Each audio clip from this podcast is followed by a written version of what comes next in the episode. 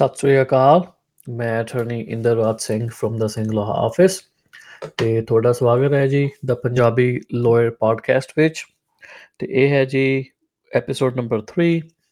Episode number 3 ਦੇ ਵਿੱਚ ਆਪਾਂ ਡਿਸਕਸ ਕਰਾਂਗੇ ਜੀ ਇਮੀਗ੍ਰੇਸ਼ਨ ਰਿਲੇਟਡ ਨਿਊਜ਼ ਤੇ ਇਨ ਡੈਪਥ ਡਿਸਕਸ਼ਨ ਕਰਾਂਗੇ ਵੀ ਤੁਸੀਂ ਜਿਹੜੇ ਤੁਹਾਡੇ ਡਿਨਾਈ ਅਸਾਈਲਮ ਕਲੇਮਸ ਨੇ, ਤੁਸੀਂ ਉਹਨਾਂ ਨੂੰ ਦੁਬਾਰਾ ਰੀਓਪਨ ਕਿਵੇਂ ਕਰ ਸਕਦੇ ਹੋ। ਤੇ ਅੱਜ ਦੇ ਐਪੀਸੋਡ ਵਿੱਚ ਆਪਾਂ ਸਪੈਸੀਫਿਕਲੀ ਡਿਸਕਸ ਕਰਾਂਗੇ ਜੀ CBP1 ਐਪ ਤੇ ਉਹਦੇ ਨਾਲ ਜਿਹੜੇ ਵੀ ਇਸ਼ੂਜ਼ ਲੋਕਾਂ ਨੂੰ ਆ ਰਹੇ ਨੇ ਬਾਰਡਰ ਦੇ ਉੱਪਰ। ਤੇ ਫਲੋਰੀਡਾ ਵਿੱਚ ਕਾਫੀ ਇਮੀਗ੍ਰੇਸ਼ਨ ਨੂੰ ਲੈ ਕੇ ਹਲਚਲ ਹੋ ਰਹੀ ਹੈ ਜੀ। ਤੇ ਫਲੋਰੀਡਾ ਨੇ ਐਂਟਰ ਇਮੀਗ੍ਰੇਸ਼ਨ ਬਿੱਲ ਪਾਸ ਕੀਤਾ ਹੈ, ਉਹਦੇ ਬਾਰੇ ਆਪਾਂ ਚਰਚਾ ਕਰਾਂਗੇ। ਵੀ ਉਹ ਜਿਹੜਾ ਬਿੱਲ ਹੈ, ਉਹਦਾ ਕਿਹਦੇ ਉੱਪਰ ਅਸਰ ਹੋਣਾ ਹੈ ਤੇ ਬੇਸਿਕਲੀ ਸਾਰੇ ਫਲੋਰੀਡਾ ਵਿੱਚ ਰਹਿਣ ਵਾਲੇ ਤੇ ਉਹਦਾ ਅਸਰ ਪਏਗਾ। ਬਿਜ਼ਨਸ ਓਨਰਸ ਲੇਬਰ ਭਾਵੇਂ ਲੋਕਾਂ ਕੋਲ ਡਾਕੂਮੈਂਟਸ ਹੈਗੇ ਨੇ, ਭਾਵੇਂ ਲੋਕੀ ਅਨਡਾਕੂਮੈਂਟਸ ਨੇ ਸੋ ਕਾਫੀ ਐਂਟੀ ਇਮੀਗ੍ਰੇਸ਼ਨ ਪ੍ਰੋਵੀਜ਼ਨਸ ਨੇ ਇਸ ਬਿੱਲ ਦੇ ਵਿੱਚ, ਉਹਦੇ ਬਾਰੇ ਆਪਾਂ ਚਰਚਾ ਕਰਾਂਗੇ।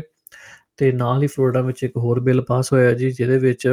ਕੁਝ ਜਿਹੜੇ ਫੋਰਨਰਸ ਨੇ, ਉਹਨਾਂ ਨੂੰ ਪ੍ਰਾਪਰਟੀ ਲੈਣ ਵਿੱਚ ਥੋੜੀ ਔਖ ਆਏਗੀ, ਹੁਣ ਔਖਾ ਹੋ ਜਾਏਗਾ ਲੋਕਾਂ ਨੂੰ, ਉਹਦੇ ਬਾਰੇ ਆਪਾਂ ਚਰਚਾ ਕਰਾਂਗੇ। ਤੇ ਫਲੋਰੀਡਾ ਦੀ ਨੈਗੇਟਿਵ ਨਿਊਜ਼ ਤੋਂ ਬਾਅਦ ਇੱਕ ਗੁੱਡ ਨਿਊਜ਼ ਇਹ ਹੈ ਕਿ ਯੂਐਸ ਕਾਂਗਰਸ ਦੇ ਵਿੱਚ ਦੀ ਡਿਗਨਿਟੀ ਐਕਟ ਪ੍ਰਪੋਜ਼ ਕੀਤਾ ਗਿਆ ਹੈ। ਤੇ ਜੇ ਐਕਟ ਪਾਸ ਹੋ ਕੇ ਲਾਅ ਬਣ ਜਾਂਦਾ ਹੈ, ਤੇ ਉਹ ਕਾਫੀ ਲੋਕਾਂ ਨੂੰ ਅਮਰੀਕਾ ਵਿੱਚ ਸਟੇਟਸ ਮਿਲ ਜਾਏਗਾ, ਕਾਫੀ ਪ੍ਰੋਸੈਸ ਓਪਨ ਹੋ ਜਾਏਗਾ ਲੋਕਾਂ ਵਾਸਤੇ ਗ੍ਰੀਨ ਕਾਰਡ ਲੈਣਾ। ਇਵੈਂਚੁਅਲੀ ਡਾਊਨ ਦ ਰੋਡ ਤੇ ਆਪਾਂ ਇਸ ਬਿੱਲ ਬਾਰੇ ਚਰਚਾ ਕਰਾਂਗੇ ਵੀ ਇਹ ਬਿੱਲ ਕੀ ਹੈ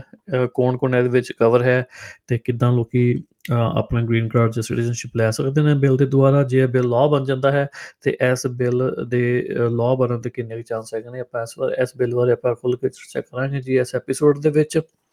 ਤੇ ਉਸ ਤੋਂ ਬਾਅਦ ਜੀ, ਜਿਹੜੀ ਇਮੀਗ੍ਰੇਸ਼ਨ ਏਜੰਸੀ ਹੈ, U S C I S, ਉਹਦੇ ਵੱਲੋਂ ਇੱਕ ਅਪਡੇਟ ਆਈ ਹੈ ਜੀ ਸਟੂਡੈਂਟ ਵੀਜ਼ੇ ਨੂੰ ਲੈ ਕੇ। ਤੇ ਇਹਦੇ ਬਾਰੇ ਵੀ ਆਪਾਂ ਚਰਚਾ ਕਰਾਂਗੇ। ਇਸ ਮਾਈਨਰ ਅਪਡੇਟ ਪਰ ਕਾਫੀ ਲੋਕਾਂ ਦੀ ਜਿਹੜੀ ਵੀਜ਼ਾ ਐਪਲੀਕੇਸ਼ਨ ਉਹਦੇ ਉੱਪਰ ਦਾ ਕਾਫੀ ਗਹਿਰਾ ਅਸਰ ਪੈ ਸਕਦਾ ਹੈ। ਸੋ ਇਸ ਲਈ ਇਸ ਇਸ ਬਾਰੇ ਵੀ ਆਪਾਂ ਚਰਚਾ ਕਰਾਂਗੇ। ਤੇ ਲਾਸਟਲੀ ਆਪਾਂ ਗੱਲਬਾਤ ਕਰਾਂਗੇ ਜੀ ਵੀ ਬਾਇਓਮੈਟ੍ਰਿਕਸ ਜਾਂ fingerprint process for asylum applicants ਜਿਨ੍ਹਾਂ ਦੀ ਐਪਲੀਕੇਸ਼ਨਸ ਇਮੀਗ੍ਰੇਸ਼ਨ ਕੋਰਟ ਦੇ ਵਿੱਚ ਫਾਈਲ ਕੀਤੀਆਂ ਹੋਈਆਂ ਨੇ। ਜਿਨ੍ਹਾਂ ਦੀ ਐਪਲੀਕੇਸ਼ਨਸ ਇਮੀਗ੍ਰੇਸ਼ਨ ਕੋਰਟ ਵਿੱਚ ਹੁੰਦੀਆਂ ਨੇ ਜੀ, ਉਹਦਾ ਇੱਕ ਵੱਖਰਾ ਪ੍ਰੋਸੈਸ ਹੁੰਦਾ ਹੈ ਫਿੰਗਰਪ੍ਰਿੰਟ ਵਾਸਤੇ। ਤੇ ਏਜੰਸੀ ਵੱਲੋਂ ਕੀ ਡਿਲੇਸ ਜਾਂ ਇਸ਼ੂਸ ਆ ਰਹੇ ਨੇ ਇਸ ਚੀਜ਼ ਨੂੰ ਲੈ ਕੇ ਤੇ ਉਹ ਜਿਹੜੇ ਡਿਲੇਸ ਨੇ,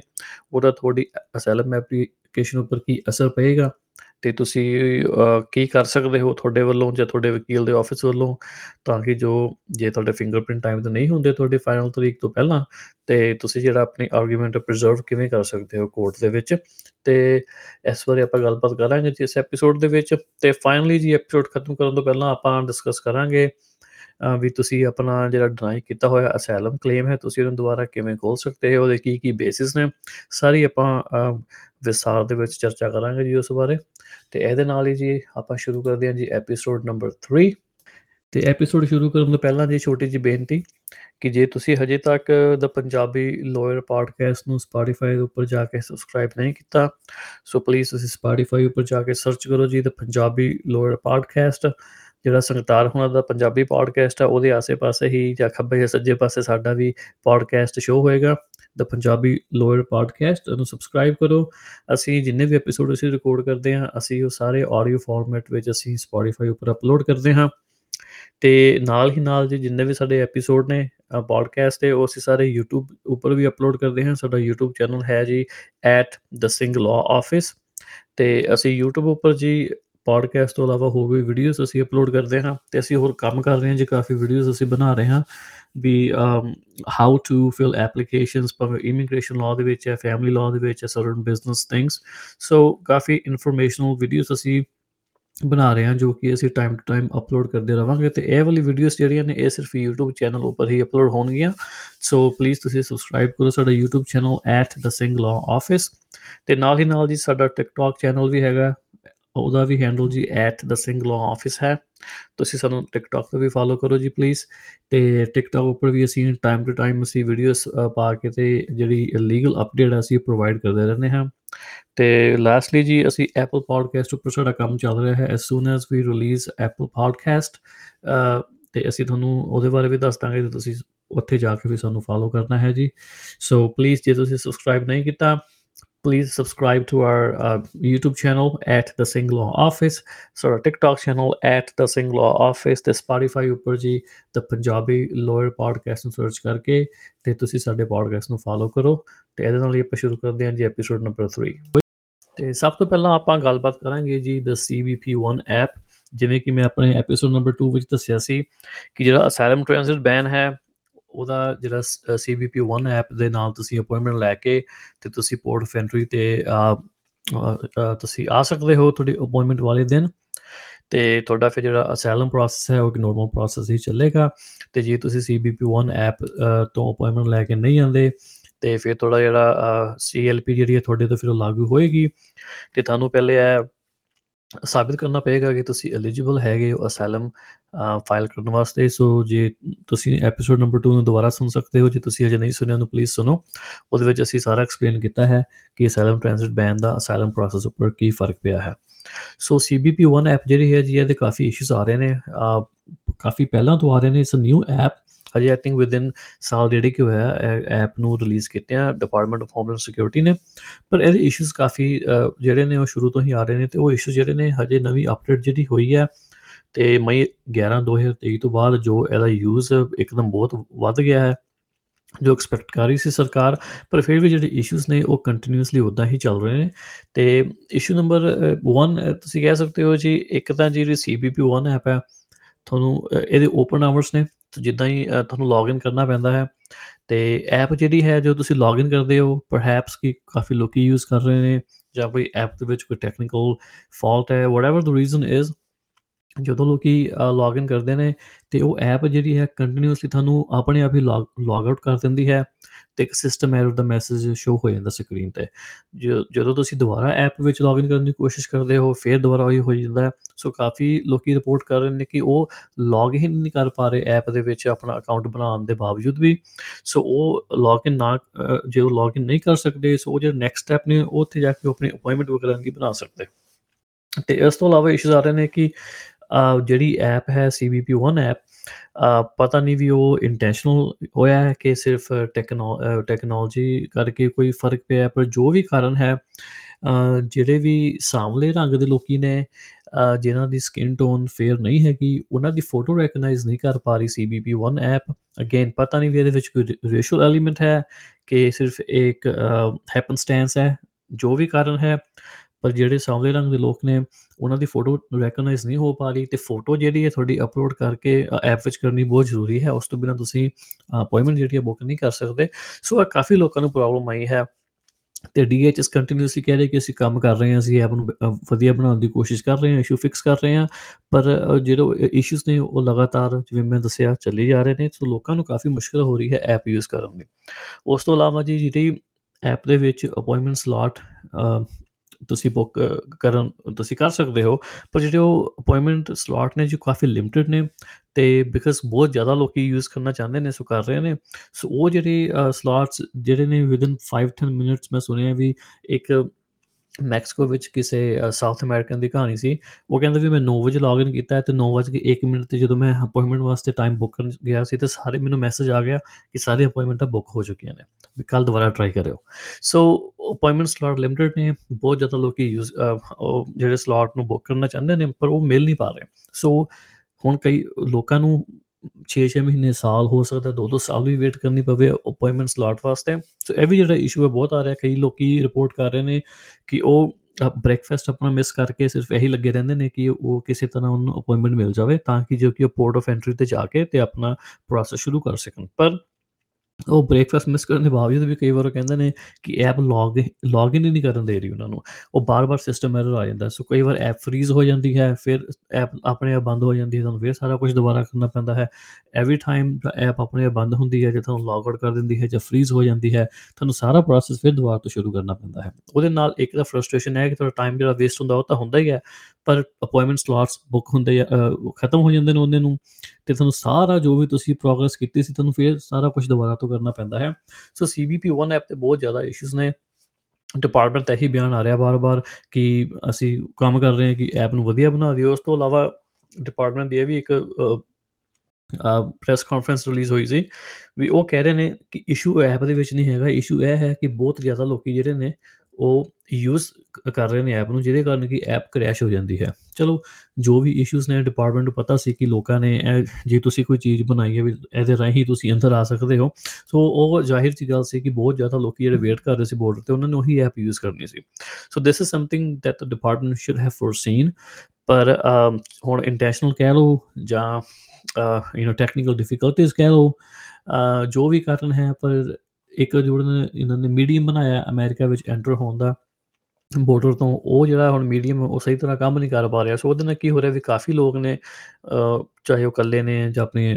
ਫੈਮਲੀਜ਼ ਦੇ ਨਾਲ ਨੇ, ਛੋਟੇ ਛੋਟੇ ਬੱਚਿਆਂ ਦੇ ਨਾਲ ਨੇ, ਉਹ ਹੁਣ ਮੈਕਸੀਕੋ ਵਿੱਚ ਸਟਕ ਹੋ ਗਏ ਨੇ ਜਾਂ ਜਿੱਥੇ ਵੀ ਨੇ ਉੱਥੇ ਸਟਕ ਹੋ ਗਏ ਨੇ। ਤੇ ਉਸ ਤੋਂ ਬਾਅਦ ਜਿਹੜੀ ਇਹ ਐਪ ਹੈ ਆਬਵੀਅਸਲੀ ਇਹਨੂੰ ਯੂਜ਼ ਕਰਨ ਵਾਸਤੇ ਦੋ ਚੀਜ਼ਾਂ ਦੀ ਬਹੁਤ ਜ਼ਿਆਦਾ ਜ਼ਰੂਰਤ ਹੈ। ਵਨ ਤੇ ਇੱਕ ਸੈੱਲ ਫੋਨ ਤੁਹਾਡੇ ਕੋਲ ਹੋਣਾ ਚਾਹੀਦਾ ਹੈ ਸਮਾਰਟਫੋਨ ਜਿਹਦੇ ਤੁਸੀਂ ਐਪ ਡਾਊਨਲੋਡ ਕਰ ਸਕੋ ਤੇ ਟੂ ਤੁਹਾਨੂੰ ਇੰਟਰਨੈਟ ਵੀ ਇੰਟਰਨੈਟ ਦੀ ਸੁਵਿਧਾ ਵੀ ਚਾਹੀਦੀ ਹੈ। ਹੁਣ ਕਾਫੀ ਲੋਕ ਜਿਹੜੇ ਨੇ ਬਹੁਤ ਹੀ ਗਰੀਬ ਕੰਟਰੀਆਂ ਤੋਂ ਆ ਰਹੇ ਨੇ, ਉਹਨਾਂ ਕੋਲ ਸ਼ਾਇਦ ਇੰਨੇ ਪੈਸੇ ਵੀ ਨਾ ਹੋਣ ਕਿ ਉਹ ਰੋਜ਼-ਰੋਜ਼ ਇੰਟਰਨੈਟ ਜਿਹੜਾ ਹੈ ਕਿ ਉਹਦੇ ਵਾਸਤੇ ਉਹ ਪੈਸੇ ਦੇ ਸਕਣ ਤੇ ਉਹ ਮੈਕਸੀਕੋ ਵਿੱਚ ਸਟਕ ਹੋ ਜਾਂਦੇ ਨੇ। ਹੁਣ ਮੈਕਸੀਕੋ ਵਿੱਚ ਵੀ ਸ਼ੈਲਟਰ ਜਿਹੜੇ ਨੇ ਉਹ ਬੇਸਿਕਲੀ ਕੈਪੈਸਿਟੀ ਉੱਪਰ ਆ ਚੁੱਕੇ ਨੇ ਬਿਕਾਜ਼ ਸੀਬੀਪੀ 1 ਐਪ ਤੇ ਅਪਾਇੰਟਮੈਂਟਸ ਨਾ ਮਿਲਣ ਕਰਕੇ ਲੋਕਾਂ ਨੂੰ ਆਲਰੇਡੀ ਹੀ ਜਿਹੜੇ ਲੋਕੀ ਪਹਿਲਾਂ ਤੋਂ ਯੂਜ਼ ਕਰਨਾ ਚਾਹੁੰਦੇ ਸੀ 6 ਤੋਂ 8 ਮਹੀਨੇ ਹੋ ਗਏ ਨੇ ਵੀ ਉਹ ਹਜੇ ਤੱਕ ਉੱਥੇ ਸਟਕ ਦੇ ਅਪਾਇੰਟਮੈਂਟ ਨਹੀਂ ਮਿਲ ਪਾ ਰਹੀ ਉਹਨਾਂ ਨੂੰ। ਸੋ ਇਹ ਜੋ ਇਸ਼ੂਸ ਨੇ ਜੀ ਸੀਬੀ ਸੀਬੀਬੀ ਵਨ ਐਪ ਤੇ ਲਗਾਤਾਰ ਚੱਲ ਰਹੇ ਨੇ। ਸੋ ਜੋ ਵੀ ਇਹਦੇ ਕੋਈ ਅਗਲੀ ਅਪਡੇਟ ਹੋਏਗੀ, ਅਸੀਂ ਤੁਹਾਨੂੰ ਪੋਡਕਾਸਟ ਰਾਹੀਂ ਅਪਡੇਟ ਕਰ ਦਾਂਗੇ। So CBP one app use ਕਰਨਾ ਇੱਕ ਪ੍ਰੋਸੈਸ ਇਹਨਾਂ ਨੇ ਵਧੀਆ ਡਿਜ਼ਾਈਨ ਕੀਤਾ ਸੀ। ਪਰ ਇਹਦੀ ਐਗਜ਼ੀਕਿਊਸ਼ਨ ਬਹੁਤ ਹੀ ਜ਼ਿਆਦਾ ਗਲਤ ਕੀਤੀ ਹੈ ਸਰਕਾਰ ਨੇ। ਤੇ ਕਾਫੀ ਲੋਕਾਂ ਨੂੰ ਇਹਦੇ ਨਾਲ ਫਰਸਟ੍ਰੇਸ਼ਨ ਤਾਂ ਚਲੋ ਹੁੰਦੀ ਹੁੰਦੀ ਹੈ, ਪਰ ਕਾਫੀ ਲੋਕ ਤੰਗ ਵੀ ਹੋ ਰਹੇ ਨੇ ਇਹਦੇ ਨਾਲ। ਤਾਂ ਜਿਹੜੀ ਐਪ ਹੈ ਆਪਣਾ ਕੰਮ ਨਹੀਂ ਕਰ ਪਾ ਰਹੀ। ਸੋ ਇੱਕ ਜਿਹੜਾ ਇਮੀਗ੍ਰੇਸ਼ਨ ਪ੍ਰੋਸੈਸ ਹੈ ਬੇਸਿਕਲੀ ਹਾਲਟ ਕਰ ਦਿੱਤਾ ਹੈ CBP1 ਐਪ ਨੇ। ਤੇ ਹੁਣ ਆਪਾਂ ਗੱਲਬਾਤ ਕਰਾਂਗੇ ਜੀ, ਜਿਹੜਾ ਕਿ ਫਲੋਰੀਡਾ ਦਾ ਐਂਟੀ ਇਮੀਗ੍ਰੇਸ਼ਨ ਬਿੱਲ ਹੈ FL 1718 ਸੋ ਜਿਹੜਾ FL 1718 ਹੈ ਜੀ, ਇਹ ਬਹੁਤ ਹੀ ਇਹਨੂੰ ਐਂਟੀ ਇਮੀਗ੍ਰੇਸ਼ਨ ਬਿੱਲ ਤਾਂ ਕਹਿੰਦੇ ਨੇ ਕਿ ਇਹਦੇ ਚ ਕਾਫੀ ਜ਼ਿਆਦਾ ਰੈਸਟ੍ਰਿਕਸ਼ਨਸ ਨੇ। ਬਹੁਤ ਜ਼ਿਆਦਾ ਮੁਸ਼ਕਲ ਬਣਾਉਣਾ ਚਾਹੁੰਦੇ ਨੇ ਕਿ ਜਿਹਨਾਂ ਲੋਕਾਂ ਦੇ ਕੋਲ ਪੇਪਰ ਨਹੀਂ ਹੈਗੇ, ਉਹਨਾਂ ਦਾ ਫਲੋਰੀਡਾ ਦੇ ਵਿੱਚ ਰਹਿਣਾ ਤੇ ਕੰਮ ਕਰਨਾ ਬਹੁਤ ਹੀ ਔਖਾ ਹੋ ਜਾਣਾ ਹੈ। ਤੇ ਇਹਦੇ ਨਾਲ ਨਾਲ ਇਹਨਾਂ ਨੇ ਸਟੇਟ ਏਜੰਸੀ ਨੂੰ ਜਿਹੜੀ ਪੁਲਿਸ ਡਿਪਾਰਟਮੈਂਟ ਨੂੰ ਕਾਫੀ ਪਾਵਰ ਦਿੱਤੀ ਹੈ ਕਿ ਉਹ ਐਸ ਜਿਹੜੀ ਕਾਨੂੰਨ ਐਫਐਲ 1718 ਦੀ ਵਾਇਲੇਸ਼ਨਸ ਨੇ ਉਹਨਾਂ ਨੂੰ ਇਨਫੋਰਸ ਕਰ ਸਕਣ। ਤੇ ਉਹਦੇ ਨਾਲ ਫਿਰ ਬਹੁਤ ਸਿਵਲ ਤੇ ਕ੍ਰਿਮੀਨਲ ਪੈਨਲਟੀਜ਼ ਵੀ ਇਹਨਾਂ ਨੇ ਐਡ ਕੀਤੀਆਂ ਨੇ। ਤੇ ਬੇਸਿਕਲੀ ਸਰਕਾਰ ਜਿਹੜੇ ਲੋਕਲ ਫਲੋਰੀਡਾ ਦੇ ਡਿਸਟ੍ਰਿਕਟ ਅਟਾਰਨੀਜ਼ ਆਫਿਸ ਨੇ, ਜੇ ਉਹ ਚਾਹਣ ਤੇ you know after investigations they can file charges against people so ਬਹੁਤ ਔਖਾ ਹੋ ਜਾਣਾ ਹੈ, ਨਾ ਸਿਰਫ ਜਿਹੜਾ ਲੋਕਾਂ ਦੇ ਕੋਲ ਪੇਪਰ ਨਹੀਂ ਹੈਗੇ, ਬਲਕਿ ਜਿਨ੍ਹਾਂ ਲੋਕਾਂ ਕੋਲ ਪੇਪਰ ਹੈਗੇ ਨੇ, ਉਹਨਾਂ ਵਾਸਤੇ ਵੀ ਬਹੁਤ ਮੁਸ਼ਕਲ ਆ ਜਾਣੀ ਹੈ ਬਿੱਲ ਦੇ ਅਧੀਨ। ਸੋ ਸਭ ਤੋਂ ਪਹਿਲਾਂ ਜੀ ਮੈਂ ਇੱਕ ਸਮਰੀ ਪ੍ਰੋਵਾਈਡ ਕਰ ਰਿਹਾ। We don't have the time basically to go in depth of this whole bill so summarizing the main ਜਿਹੜੇ ਪੁਆਇੰਟਸ ਨੇ ਇਸ ਬਿਲ ਦੇ, ਇੱਕ ਤਾਂ ਜੀ ਵੀ ਅਕੋਰਡਿੰਗ ਟੂ ਐਫਐਲ 1718 ਕਿਸੇ ਵੀ ਅਨਡਾਕੂਮੈਂਟਡ ਮਤਲਬ ਕਿ ਜਿਹਦੇ ਕੋਲ ਪੇਪਰ ਨਹੀਂ ਹੈਗੇ, ਨਾ ਤਾਂ ਵਰਕ ਪਰਮਿਟ ਹੈ, ਨਾ ਕੋਈ ਪ੍ਰੋਟੈਕਟਡ ਸਟੇਟਸ ਕੋਈ ਐਪਲੀਕੇਸ਼ਨ ਕੁਝ ਨਹੀਂ ਹੈਗਾ। ਯੂ نو ਉਹਨਾਂ ਲੋਕਾਂ ਨੂੰ ਫਲੋਰੀਡਾ ਦੇ ਵਿੱਚ ਲਿਆਣਾ ਮਤਲਬ ਕਿ ਉਹਨਾਂ ਨੂੰ ਫਲੋਰੀਡਾ ਦੇ ਵਿੱਚ ਐਂਟਰ ਕਰਵਾਉਣਾ ਚਾਹੇ ਤੁਸੀਂ ਕਾਰ ਰਾਈ ਕਰ ਰਹੇ ਹੋ ਬੋਟ ਰਾਈ ਕਰ ਰਹੇ ਹੋ ਦਸਨ ਮੈਟਰ ਕਿ ਕਿਹੜੇ ਤੁਸੀਂ ਮਾਧਿਅਮ ਦੇ ਰਾਹੀਂ ਤੁਸੀਂ ਫਲੋਰੀਡਾ ਵਿੱਚ ਐਂਟਰ ਕਰ ਰਹੇ ਹੋ। ਤੇ ਜੇ ਤੁਸੀਂ ਉਹਨਾਂ ਨੂੰ ਫਲੋਰੀਡਾ ਦੇ ਵਿੱਚ ਐਂਟਰ ਕਰੋਗੇ ਸੋ ਜਿਹੜਾ ਐਫਐਲ 1718 ਹੈ, ਉਹਨੇ ਇਸ ਐਕਟ ਨੂੰ ਕ੍ਰਿਮੀਨਲਾਈਜ਼ ਕਰਤਾ ਬੇਸਿਕਲੀ ਇਹਨੂੰ ਇੱਕ ਹਿਊਮਨ ਸਮਗਲਿੰਗ ਦੇ ਤੌਰ ਤੇ ਉਹਨਾਂ ਨੇ ਆਪਣਾ ਜਿਹੜਾ ਫਲੋਰੀਡਾ ਦਾ ਲਾਅ ਚੇਂਜ ਕਰਤਾ ਸੋ ਉਹਦੇ ਅਧੀਨ ਲਾਅ ਇਹ ਕਹਿੰਦਾ ਹੈ ਵੀ ਇੱਕ ਫੈਲਨੀ ਹੈ ਬੇਸਿਕਲੀ ਵੀ ਤੁਹਾਨੂੰ 30 ਸਾਲ ਤੱਕ ਦੀ ਸਜ਼ਾ ਹੋ ਸਕਦੀ ਹੈ ਹੈਫਟੀ ਫਾਈਨਸ ਲੱਗ ਸਕਦੇ ਨੇ। ਜੇ ਤੁਸੀਂ, ਜੇ ਤੁਹਾਨੂੰ ਪਤਾ ਸੀ, ਜੇ ਤੁਹਾਨੂੰ ਪਤਾ ਹੋਣਾ ਚਾਹੀਦਾ ਸੀ ਕਿ ਜਿਹੜਾ ਬੰਦਾ ਮੇਰੇ ਨਾਲ, ਜਾਂ ਜਿਹੜੀ ਫੈਮਿਲੀ ਮੇਰੇ ਨਾਲ ਗੱਡੀ ਵਿੱਚ ਫਲੋਰੀਡਾ ਵਿੱਚ ਮੈਂ ਲੈ ਕੇ ਆ ਰਿਹਾ ਹਾਂ, ਉਹਨਾਂ ਦੇ ਕੋਲ ਪੇਪਰ ਨਹੀਂ ਹੈਗੇ ਤੇ ਜਾਂ ਫਿਰ ਯੂ نو ਉਹਨਾਂ ਦੀ ਇਨਸਪੈਕਸ਼ਨ ਨਹੀਂ ਹੋਈ ਸੀ ਜਦੋਂ ਅਮਰੀਕਾ ਵਿੱਚ ਆਏ ਸੀ ਤੇ ਜੇ ਤੁਸੀਂ ਉਹਨੂੰ ਲੈ ਕੇ ਆ ਰਹੇ ਹੋ, ਤੁਹਾਡੇ ਨਾਲ ਬੇਸਿਕਲੀ ਦੀ ਪ੍ਰੈਜ਼ੰਪਸ਼ਨ ਇਸ ਕਿ ਤੁਸੀਂ ਹਿਊਮਨ ਸਮਗਲਿੰਗ ਕਰ ਰਹੇ ਹੋ। ਤੇ ਉਹਦੇ ਅਧੀਨ ਤੇ ਤੁਹਾਨੂੰ ਅਪ ਟੂ 30 ਇਅਰਸ ਤੱਕ ਦੀ ਸਜ਼ਾ ਹੋ ਸਕਦੀ ਹੈ, ਤੁਹਾਨੂੰ ਹੈਫਟੀ ਸਿਵਲ ਪੈਨਲਟੀਜ਼ ਵੀ ਲੱਗ ਸਕਦੀਆਂ ਨੇ। ਨਾਓ ਜੀ ਬੇਸਿਕਲੀ ਇਹਨਾਂ ਨੇ ਹੁਣ ਐਵਰੇਜ ਪਰਸਨ ਨੂੰ ਨਹੀਂ ਪਤਾ ਹਾਊ ਵੁੱਡ ਯੂ ਨੋ ਕਿ ਜਿਹੜਾ ਤੁਹਾਡੇ ਨਾਲ ਹੈਗਾ ਉਹਦੀ ਇਨਸਪੈਕਸ਼ਨ ਹੋਈ ਸੀ ਕਿ ਨਹੀਂ ਹੋਈ ਸੀ। ਹੁਣ ਇਹ ਲਾਅ ਦੇ ਵਿੱਚ ਆਈ ਥਿੰਕ ਦੇਸ ਅ ਪ੍ਰੋਵੀਜ਼ਨ ਮੰਨ ਲਓ ਕਿ ਕੋਈ ਬੰਦਾ ਵੀਜ਼ੇ ਤੇ ਅਮਰੀਕਾ ਵਿੱਚ ਐਂਟਰ ਕਰਦਾ ਹੈ। ਸੋ ਆਬਵੀਅਸਲੀ ਉਹਨਾਂ ਦੀ ਇਨਸਪੈਕਸ਼ਨ ਹੋਈ ਸੀ ਦੇ ਵਰ ਇਨਸਪੈਕਟਡ and then they were admitted to the United States so ਜੇ ਉਹਨਾਂ ਕੋਲ 6 ਮਹੀਨੇ ਦੀ ਐਂਟਰੀ ਹੈ ਸੋ ਪਹਿਲੇ 6 ਮਹੀਨੇ ਤਾਂ ਉਹ ਠੀਕ ਨੇ, ਤੁਸੀਂ ਉਹਨੂੰ ਫਲੋਰੀਡਾ ਲੈ ਕੇ ਆ ਰਹੇ ਹੋ।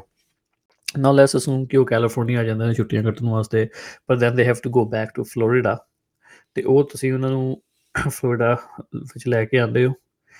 ਭਾਵੇਂ ਉਹਨਾਂ ਨੂੰ ਵਾਪਸ ਵੀ ਜਾਣਾ ਹੋਵੇ ਪਰ ਜੇ ਤੁਹਾਡੀ ਐਂਟਰੀ ਖਤਮ ਹੋ ਗਈ ਹੈ ਤੇ ਤੁਸੀਂ ਉਸ ਤੋਂ ਬਾਅਦ ਫਲੋਰੀਡਾ ਵਿੱਚ ਉਹਨਾਂ ਨੂੰ ਲੈ ਕੇ ਆਉਂਦੇ ਹੋ ਐਸ ਲਾਅ ਦੇ ਅਧੀਨ ਤੁਸੀਂ ਟੈਕਨੀਕਲੀ ਹਿਊਮਨ ਸਮਗਲਿੰਗ ਕਰ ਰਹੇ ਹੋ ਤੇ ਤੁਹਾਨੂੰ ਅਪ ਟੂ 30 ਇਅਰਸ ਤੱਕ ਦੀ ਸਜ਼ਾ ਹੋ ਸਕਦੀ ਹੈ ਅਗੇਨ ਬਹੁਤ ਹੀ ਜ਼ਿਆਦਾ you know intentionally ਇਹਨਾਂ ਨੇ ਇਹ ਕੀਤਾ ਹੈ like it's it's they making it super difficult ਵੀ ਤੁਸੀਂ ਕਿਸੇ ਦੀ ਹੈਲਪ ਨਾ ਕਰ ਸਕੋ ਬੇਸਿਕਲੀ ਯੂ نو um ਕਾਫੀ ਲੀਗਲ ਟਰਮਸ ਯੂਜ਼ ਕੀਤੀਆਂ ਨੇ ਲਾਅ ਦੇ ਵਿੱਚ ਇਹਨਾਂ ਨੇ ਆਬਵੀਅਸਲੀ ਯੂ نو ਕਿ knowingly and willfully knowingly wilfully you know knowingly ਵੀ ਤੁਹਾਨੂੰ ਪਤਾ ਹੋਣਾ ਚਾਹੀਦਾ ਹੈ and then the law goes on to say ਕਿ ਸਿਰਫ ਇਹੀ ਨਹੀਂ ਕਿ ਤੁਹਾਨੂੰ ਪਤਾ ਹੋਣਾ ਚਾਹੀਦਾ ਹੈ ਲਾਅ ਇਹ ਵੀ ਡਿਮਾਂਡ ਕਰਦਾ ਵੀ ਤੁਹਾਨੂੰ ਰੀਜ਼ਨਬਲੀ ਪਤਾ ਹੋਣਾ ਚਾਹੀਦਾ ਸੀ ਬੇਸਿਕਲੀ ਵੀ ਤੁਸੀਂ ਇਹ ਨਹੀਂ ਕਹਿ ਸਕਦੇ ਕਿ ਮੈਨੂੰ ਤਾਂ ਪਤਾ ਨਹੀਂ ਸੀ ਬੇਸਡ ਔਨ ਤੁਹਾਡੀ ਰਿਲੇਸ਼ਨਸ਼ਿਪ ਉਸ ਯੂ نو ਉਸ ਪਾਰਟੀ ਦੇ ਨਾਲ you know you know you should have known ਕਿ ਇਸ ਬੰਦੇ ਕੋ ਪੇਪਰ ਹੈਗੇ ਜਾਂ ਨਹੀਂ ਹੈਗੇ ਜਾਂ ਫਿਰ ਜਦੋਂ ਇਹਦੀ ਐਂਟਰੀ ਹੋਈ ਸੀ ਅਮਰੀਕਾ ਚ ਐਂਡ ਇਨਸਪੈਕਟ ਕੀਤਾ ਸੀ ਪਰੋਲ ਕੀਤਾ ਸੀ again these are not the questions ਜੇ ਆਪਾਂ ਵੀ ਕਿਸੇ ਰਿਸ਼ਤੇਦਾਰੀ ਚ ਆਪਾਂ ਫਰੈਂਡ ਸਰਕਲ ਚ ਮਿਲਦੇ ਆ we don't ask the questions ਕਿ ਲਾਈਕ ਉਹ ਤੇਰੀ ਐਂਟਰੀ ਕਿੱਦਾਂ ਹੋਈ ਸੀ ਅਮਰੀਕਾ ਚ ਤੇ ਇਨਸਪੈਕਟ ਕੀਤਾ ਸੀ you know these are the questions that are, you know they're not part of the normal conversation ਤੁਸੀਂ ਆਮ ਤੌਰ ਤੇ ਗੱਲਾਂ ਨਹੀਂ ਕਰਦੇ so again all this is to make life difficult Um, you know for people ਨਾ ਸਿਰਫ ਕਿ ਜਿਨ੍ਹਾਂ ਕੋ ਪੇਪਰ ਨਹੀਂ ਹੈਗੇ ਬਲਕਿ ਜਿਨ੍ਹਾਂ ਕੋ ਹੈਗੇ ਨੇ ਉਹਨਾਂ ਵਾਸਤੇ ਵੀ ਵੀ ਤੁਸੀਂ ਕਿਸੇ ਆਪਣੇ ਰਿਸ਼ਤੇਦਾਰ ਦੋਸਤ ਕਿਸੇ ਨੂੰ ਤੁਸੀਂ ਬੇਸਿਕਲੀ ਲਿਫਟ ਤੱਕ ਨਹੀਂ ਦੇ ਸਕਦੇ ਕਿਸੇ ਹੋਰ ਸਟੇਟ ਤੋਂ ਫਲੋਰੀਡਾ ਦੇ ਵਿੱਚ। ਨਾਓ ਇਹਦਾ ਇੱਕ ਮਿਸਕਨਸੈਪਸ਼ਨ ਆਈ ਸੀ ਕਿ ਤੁਸੀਂ ਫਲੋਰੀਡਾ ਦੇ ਵਿੱਚ ਰਹਿੰਦੇ ਲੋਕੀ ਟਰੈਵਲ ਨਹੀਂ ਕਰ ਸਕਦੇ। ਉਹ ਗਲਤ ਹੈ ਜੀ ਜਿਹੜਾ ਇਹ ਲਾਅ ਹੈ ਉਹਦੇ ਮੁਤਾਬਿਕ ਤੁਸੀਂ ਨਵੇਂ ਸਿਰੇ ਤੋਂ ਫਲੋਰੀਡਾ ਵਿੱਚ ਨਹੀਂ ਲੈ ਕੇ ਆ ਸਕਦੇ ਕਿਸੇ ਹੋਰ ਸਟੇਟ ਤੋਂ, ਪਰ ਜੇ ਪਹਿਲੇ ਫਲੋਰੀਡਾ ਵਿੱਚ ਹੈਗੇ ਨੇ, ਤੁਸੀਂ ਵਿਦਿਨ ਦ ਸਟੇਟ ਤੁਸੀਂ ਟਰੈਵਲ ਕਰ ਸਕਦੇ ਹੋ ਦੈਟਸ ਫਾਈਨ ਪਰ ਅਗੇਨ ਉਹ ਕਿੱਦਾਂ ਉਹਨੂੰ ਪ੍ਰੋਸੀਕਿਊਟ ਕਰਨਗੇ that's up to the police government agencies so ਉਹ ਤੁਹਾਨੂੰ ਫਿਰ ਪ੍ਰੂਵ ਕਰਨਾ ਪਏਗਾ, ਮਤਲਬ ਕਿ ਔਖਾ ਤਾਂ ਫਿਰ ਵੀ ਹੋਏਗਾ ਆਈ ਮੀਨ ਬਾਰਡਰ ਤੇ ਤੁਸੀਂ ਫਲੋਰੀਡਾ ਨਾ ਫੜੇਗੇ, ਤੁਸੀਂ ਫਲੋਰੀਡਾ ਦੇ ਵਿੱਚ ਹੀ ਆ ਰਹੇ ਹੋ ਆਸੇ-ਪਾਸੇ ਦੇ can so stop you and ask you ਵੀ ਤੁਸੀਂ ਐਂਟਰ ਹੋਣ ਕੀਤਾ ਜਾਂ ਨਹੀਂ ਕੀਤਾ ਸੋ ਅਗੇਨ ਥੋੜਾ ਹਰੈਸਮੈਂਟ ਤੁਸੀਂ ਕਹਿ ਸਕਦੇ ਹੋ ਜਾਂਦੀ ਹੈ ਥੋੜੀ ਮੁਸ਼ਕਿਲ ਆਏਗੀ ਲੋਕਾਂ ਨੂੰ ਜੋ ਵਿਦਨ ਭਾਵੇਂ ਫਲੋਰੀਡਾ ਦੇ ਵਿੱਚ ਵੀ ਟਰੈਵਲ ਕਰਨ ਮਾਇਆਮੀ ਤੋਂ ਡੇਟ ਹੋਣਾ ਜਾਣਾ ਹੈ ਜਾਂ ਕਿਸੇ ਹੋਰ ਵੀ ਯੂ نو ਉਹਨਾਂ ਨੇ ਸਿਟੀ ਲੋਕਲ ਸਿਟੀ ਸਿਟੀ ਕਾਫੀ ਮੁਸ਼ਕਿਲ ਆ ਸਕਦੀ ਹੈ ਲੋਕਾਂ ਨੂੰ ਤੇ ਇਸ ਤੋਂ ਇਲਾਵਾ ਜੀ is not a criminal penalty to live with you know or you know your family friends ਭਾਵੇਂ ਤੁਹਾਡੇ ਕੋਲ ਪੇਪਰ ਨਹੀਂ ਵੀ ਹੈਗੇ ਤੇ ਜੇ ਤੁਸੀਂ ਕਿਸੇ ਨੂੰ ਲੁਕਾਉਂਦੇ ਵੀ ਹੋ ਜਦੋਂ ਪ੍ਰੋਵਾਈਡ ਕਰਦੇ ਹੋ, ਤੇ ਉਹ ਹਜੇ ਤੱਕ ਉਹਨਾਂ ਨੇ ਕ੍ਰਿਮੀਨਲ ਪੈਨਲਟੀ ਨਹੀਂ ਕੀਤੀ ਹੈ ਕਿ ਪਰ ਜਿਹੜਾ ਟਰਾਂਸਪੋਰਟੇਸ਼ਨ ਵਾਲਾ ਮੁੱਦਾ ਹੈ ਇਟਸ ਗੋਣਾ ਬੀ ਉਹਨਾਂ ਕਾਫੀ ਪਰੇਸ਼ਾਨ ਜਿਹੜੀ ਲੋਕਲ ਪੁਲਿਸ ਹੈ, ਉਹ ਕਰ ਸਕਦੀ ਹੈ। ਭਾਵੇਂ ਤੁਸੀਂ ਫਲੋਰੀਡਾ ਵਿੱਚ ਟਰੈਵਲ ਕਰ ਰਹੇ ਹੋ, ਭਾਵੇਂ ਫਲੋਰੀਡਾ ਤੋਂ ਆਊਟਸਾਈਡ ਕਿਸ ਨੂੰ ਲੈ ਕੇ ਆ ਰਹੇ ਹੋ ਜਦ ਕਿ ਲਾਅ ਕਹਿੰਦਾ ਕਿ ਫਲੋਰੀਡਾ ਵਿੱਚ ਟਰੈਵਲ ਤੁਸੀਂ ਕਰ ਸਕਦੇ ਹੋ। ਪਰ again the burden is on you to prove to the police ਕਿ ਤੁਸੀਂ ਇਹਨਾਂ ਨੂੰ, ਇਹ ਪਹਿਲੇ ਹੀ ਇੱਥੇ ਰਹਿੰਦੇ ਨੇ, ਤੁਸੀਂ ਇਹਨਾਂ ਨੂੰ ਨਵੇਂ ਸਿਰੇ ਤੋਂ ਨਹੀਂ ਲੈ ਕੇ ਆ ਰਹੇ। ਸੋ ਜਿੱਦਾਂ ਕਿ ਮੈਂ ਕਿਹਾ ਜੀ, ਜੇ ਤੁਸੀਂ ਇਸ ਲਾਅ ਦੇ ਅਧੀਨ ਤੁਹਾਨੂੰ ਜੇ ਕ੍ਰਿਮੀਨਲੀ ਪ੍ਰੋਸੀਕਿਊਟ ਕਰਦੀ ਹੈ ਲੋਕਲ ਗਵਰਨਮੈਂਟ ਤੇ ਤੁਹਾਨੂੰ 30 ਸਾਲ ਤੱਕ ਦੀ ਸਜ਼ਾ ਹੋ ਸਕਦੀ ਹੈ ਤੇ ਹੈਫਟੀ ਫਾਈਨ ਵੀ ਲੱਗ ਸਕਦੇ ਨੇ। ਇਸ ਤੋਂ ਇਲਾਵਾ ਜੀ, ਜੇ ਕਿਸੇ ਜੇ ਕਿਸੇ ਦੇ ਕੋਲ ਉਹ ਗ੍ਰੀਨ ਕਾਰਡ ਹੈਗਾ ਆ, ਤੇ ਉਹ ਆਪਣੇ ਨਾਬਾਲਗ ਜਿਹੜੇ ਉਹਨਾਂ ਦੇ ਬੱਚੇ ਨੇ ਜੇ ਉਹਨਾਂ ਨੂੰ ਵੀ ਉਹ ਲੈ ਕੇ ਆਉਂਦੇ ਨੇ ਫਲੋਰੀਡਾ ਦੇ ਵਿੱਚ ਤੇ ਉਹਨਾਂ ਕੋਲ ਪੇਪਰ ਨਹੀਂ ਹੈਗੇ ਤੇ ਇਨਸਪੈਕਸ਼ਨ ਨਹੀਂ ਹੋਈ ਹੈਗੀ ਜਾਂ ਪੇਪਰ ਨਹੀਂ ਹੈਗੇ, ਉਹ ਸੈਕੰਡ ਡਿਗਰੀ ਫੈਲਨੀ ਹੈ, ਉਹਨਾਂ ਨੂੰ 15 ਸਾਲ ਤੱਕ ਦੀ ਸਜ਼ਾ ਹੋ ਸਕਦੀ ਹੈ ਮਾਪਿਓ ਨੂੰ, ਭਾਵੇਂ ਮਾਪਿਓ ਇੱਥੇ ਪੱਕਾ ਵੀ ਹੋਵੇ। ਤੇ ਜੇ ਉਹਨਾਂ ਦੇ ਬੱਚੇ ਪੱਕੇ ਨਹੀਂ ਹੈਗੇ ਤੇ ਜੇ ਉਹ ਲੈ ਕੇ ਆਉਂਦੇ ਨੇ ਤੇ ਉਹਨਾਂ ਬੱਚਿਆਂ ਨਾਲ ਕੋਈ ਪੇਪਰ ਵੀ ਹੈ ਨਹੀਂ ਇਲੀਗਲ ਕ੍ਰਾਸਿੰਗ ਹੈ ਜਾਂ ਇਨਸਪੈਕਸ਼ਨ ਨਹੀਂ ਹੁੰਦੀ, ਸੋ ਮਾਪਿਓ ਨੂੰ ਵੀ 15 ਸਾਲ ਦੀ ਸਜ਼ਾ ਹੋ ਸਕਦੀ ਹੈ। ਸੋ ਕਾਫੀ ਬਹੁਤ ਹੀ ਜ਼ਿਆਦਾ ਮੁਸ਼ਕਿਲ ਕਰਤਾ ਹੈ। Basically to just break the families ਇਹ ਚਾਹੁੰਦੇ ਨੇ ਵੀ ਜਿਹੜੇ ਅਨਡਾਕੂਮੈਂਟਡ ਲੋਕ ਨੇ, ਵੀ ਉਹ ਬਸ ਮੂਵ ਆਊਟ ਹੋ ਜਾਣ ਫਲੋਰੀਡਾ ਤੋਂ ਵੀ ਉੱਥੇ ਨਾ ਰਹਿਣ। ਤੇ ਇਹ ਸਭ ਕੁਝ ਇਹਦਾ ਇੱਕ ਕਾਰਨ ਨਹੀਂ ਵੀ ਹੈ ਜੀ ਰੌਨ ਦੇ ਸੈਂਟਸ ਜਿਹੜਾ ਹੈ ਹੀ ਇਜ਼ ਅ ਰਿਪਬਲਿਕਨ ਤੇ ਉਹਨੇ ਹੁਣੇ ਹੁਣੇ ਆਪਣੀ ਅਨਾਉਂਸਮੈਂਟ ਵੀ ਕੀਤੀ ਹੈ ਵੀ 2024 ਦੀ ਜਿਹੜੀ ਵੋਟਾਂ ਹੋਣੀ ਨੇ, ਉਹਦੇ ਵਿੱਚ ਰਾਸ਼ਟਰਪਤੀ ਦੀ ਚੋਣਾਂ ਵਿੱਚ ਖੜਾ ਵੀ ਹੋ ਰਿਹਾ ਉਹ। ਸੋ ਇਹ ਇੱਕ ਪ੍ਰੀ ਪਲੈਨਿੰਗ ਸੀ ਜਸਟ ਕਿ ਜਿਹੜੇ ਰਿਪਬਲਿਕਨ ਬੇਸ ਨੂੰ ਦੱਸਣ ਵਾਸਤੇ ਕਿ ਬੜਾ ਟਫ ਆ, ਮੈਂ ਯੂ نو ਵੀ ਤੁਸੀਂ ਮੈਨੂੰ ਇਲੈਕਟ ਕਰੋ, ਮੈਂ ਯੂ نو ਜਿਹੜਾ ਜਿਹੜਾ ਇਮੀਗ੍ਰੇਸ਼ਨ ਰਿਫਾਰਮ ਮੈਂ ਕਰ ਦਾਂਗਾ ਇਹ ਸਿਰਫ ਉਹਨੇ ਇੱਕ ਸੈਂਪਲ ਪ੍ਰੋਵਾਈਡ ਕੀਤਾ ਬੇਸਿਕਲੀ ਆਪਣੇ ਬੇਸ ਨੂੰ ਕਿ ਤੁਸੀਂ ਮੈਨੂੰ ਵੋਟ ਦਿਓਗੇ ਤੇ ਜੋ ਮੈਂ ਫਲੋਰੀਡਾ 'ਚ ਕਰ ਰਿਹਾ ਹਾਂ ਮੈਂ ਪੂਰੇ ਅਮਰੀਕਾ 'ਚ ਕਰਕੇ ਵਿਖਾਵਾਂਗਾ ਸੋ ਇਹ ਇੱਕ ਪ੍ਰੀ ਪਲੈਨਿੰਗ ਵੀ ਹੈ ਯੂ نو ਲੋਕਾਂ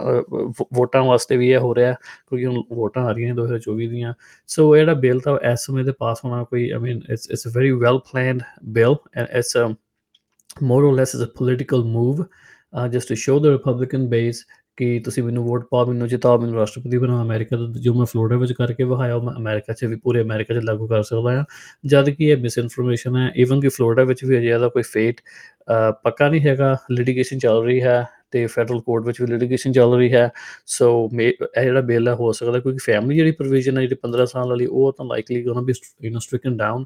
America ਜਿਹੜਾ ਸੰਵਿਧਾਨ ਆਲਰੇਡੀ ਹੱਕ ਦਿੰਦਾ ਹੈ। ਤੁਹਾਨੂੰ ਵੀ ਤੁਸੀਂ ਆਪਣੀ ਫੈਮਿਲੀ ਨਾਲ ਰਹਿ ਸਕਦੇ ਹੋ। ਪੇਪਰ ਨਾ, paper that's that's an immigration issue it's not a constitutional issue so ਉਹਦੇ ਬੇਸਿਸ ਤੇ ਹਜੇ ਦੇਖੋ ਲਾਅ ਦਾ ਅੱਗੇ ਫਿਊਚਰ ਕੀ ਹੈ, ਪਰ ਇੱਕ ਵਾਰੀ ਜਿਹੜਾ ਇਹਦਾ ਬੇਸ ਹੈ, ਇਹਨੇ ਨੂੰ ਦਿਖਾਤਾ ਵੀ ਦੇਖੋ ਜੀ ਮੈਂ ਤਾਂ ਬਹੁਤ ਟਫ ਆ ਇਮੀਗ੍ਰੇਸ਼ਨ ਨੂੰ ਲੈ ਕੇ, ਸੋ ਮੈਨੂੰ ਵੋਟਾਂ ਪਾਓ। ਤੇ ਮੈਨੂੰ ਰਾਸ਼ਟਰਪਤੀ ਬਣਾਓ ਤੇ ਮੈਂ ਪੂਰੇ ਅਮਰੀਕਾ 'ਚ ਲਾਗੂ ਕਰਾਂਗਾ you know again it's misinformation ਪਰ ਜਿਹੜੇ ਲੋਕ ਉਹਨੂੰ ਪਸੰਦ ਕਰਦੇ ਨੇ ਉਹਨਾਂ ਨੂੰ ਇਹਦਾ ਕੋਈ ਲੈਣਾ ਦੇਣਾ ਨਹੀਂ ਦੇ ਜਸ ਵਾਂਟ ਟੂ ਉਹਨਾਂ ਟਾਕਿੰਗ ਪੁਆਇੰਟ ਬਣ ਕੇ ਦੇਖੋ ਜੀ ਇਹਨਾਂ ਦਾ ਫਲੋਰੀਡਾ ਵਿੱਚ ਇੰਨਾ ਵੱਡਾ ਐਂਟੀ ਇਮੀਗ੍ਰੇਸ਼ਨ ਬਿੱਲ ਪਾਸ ਕਰਤਾ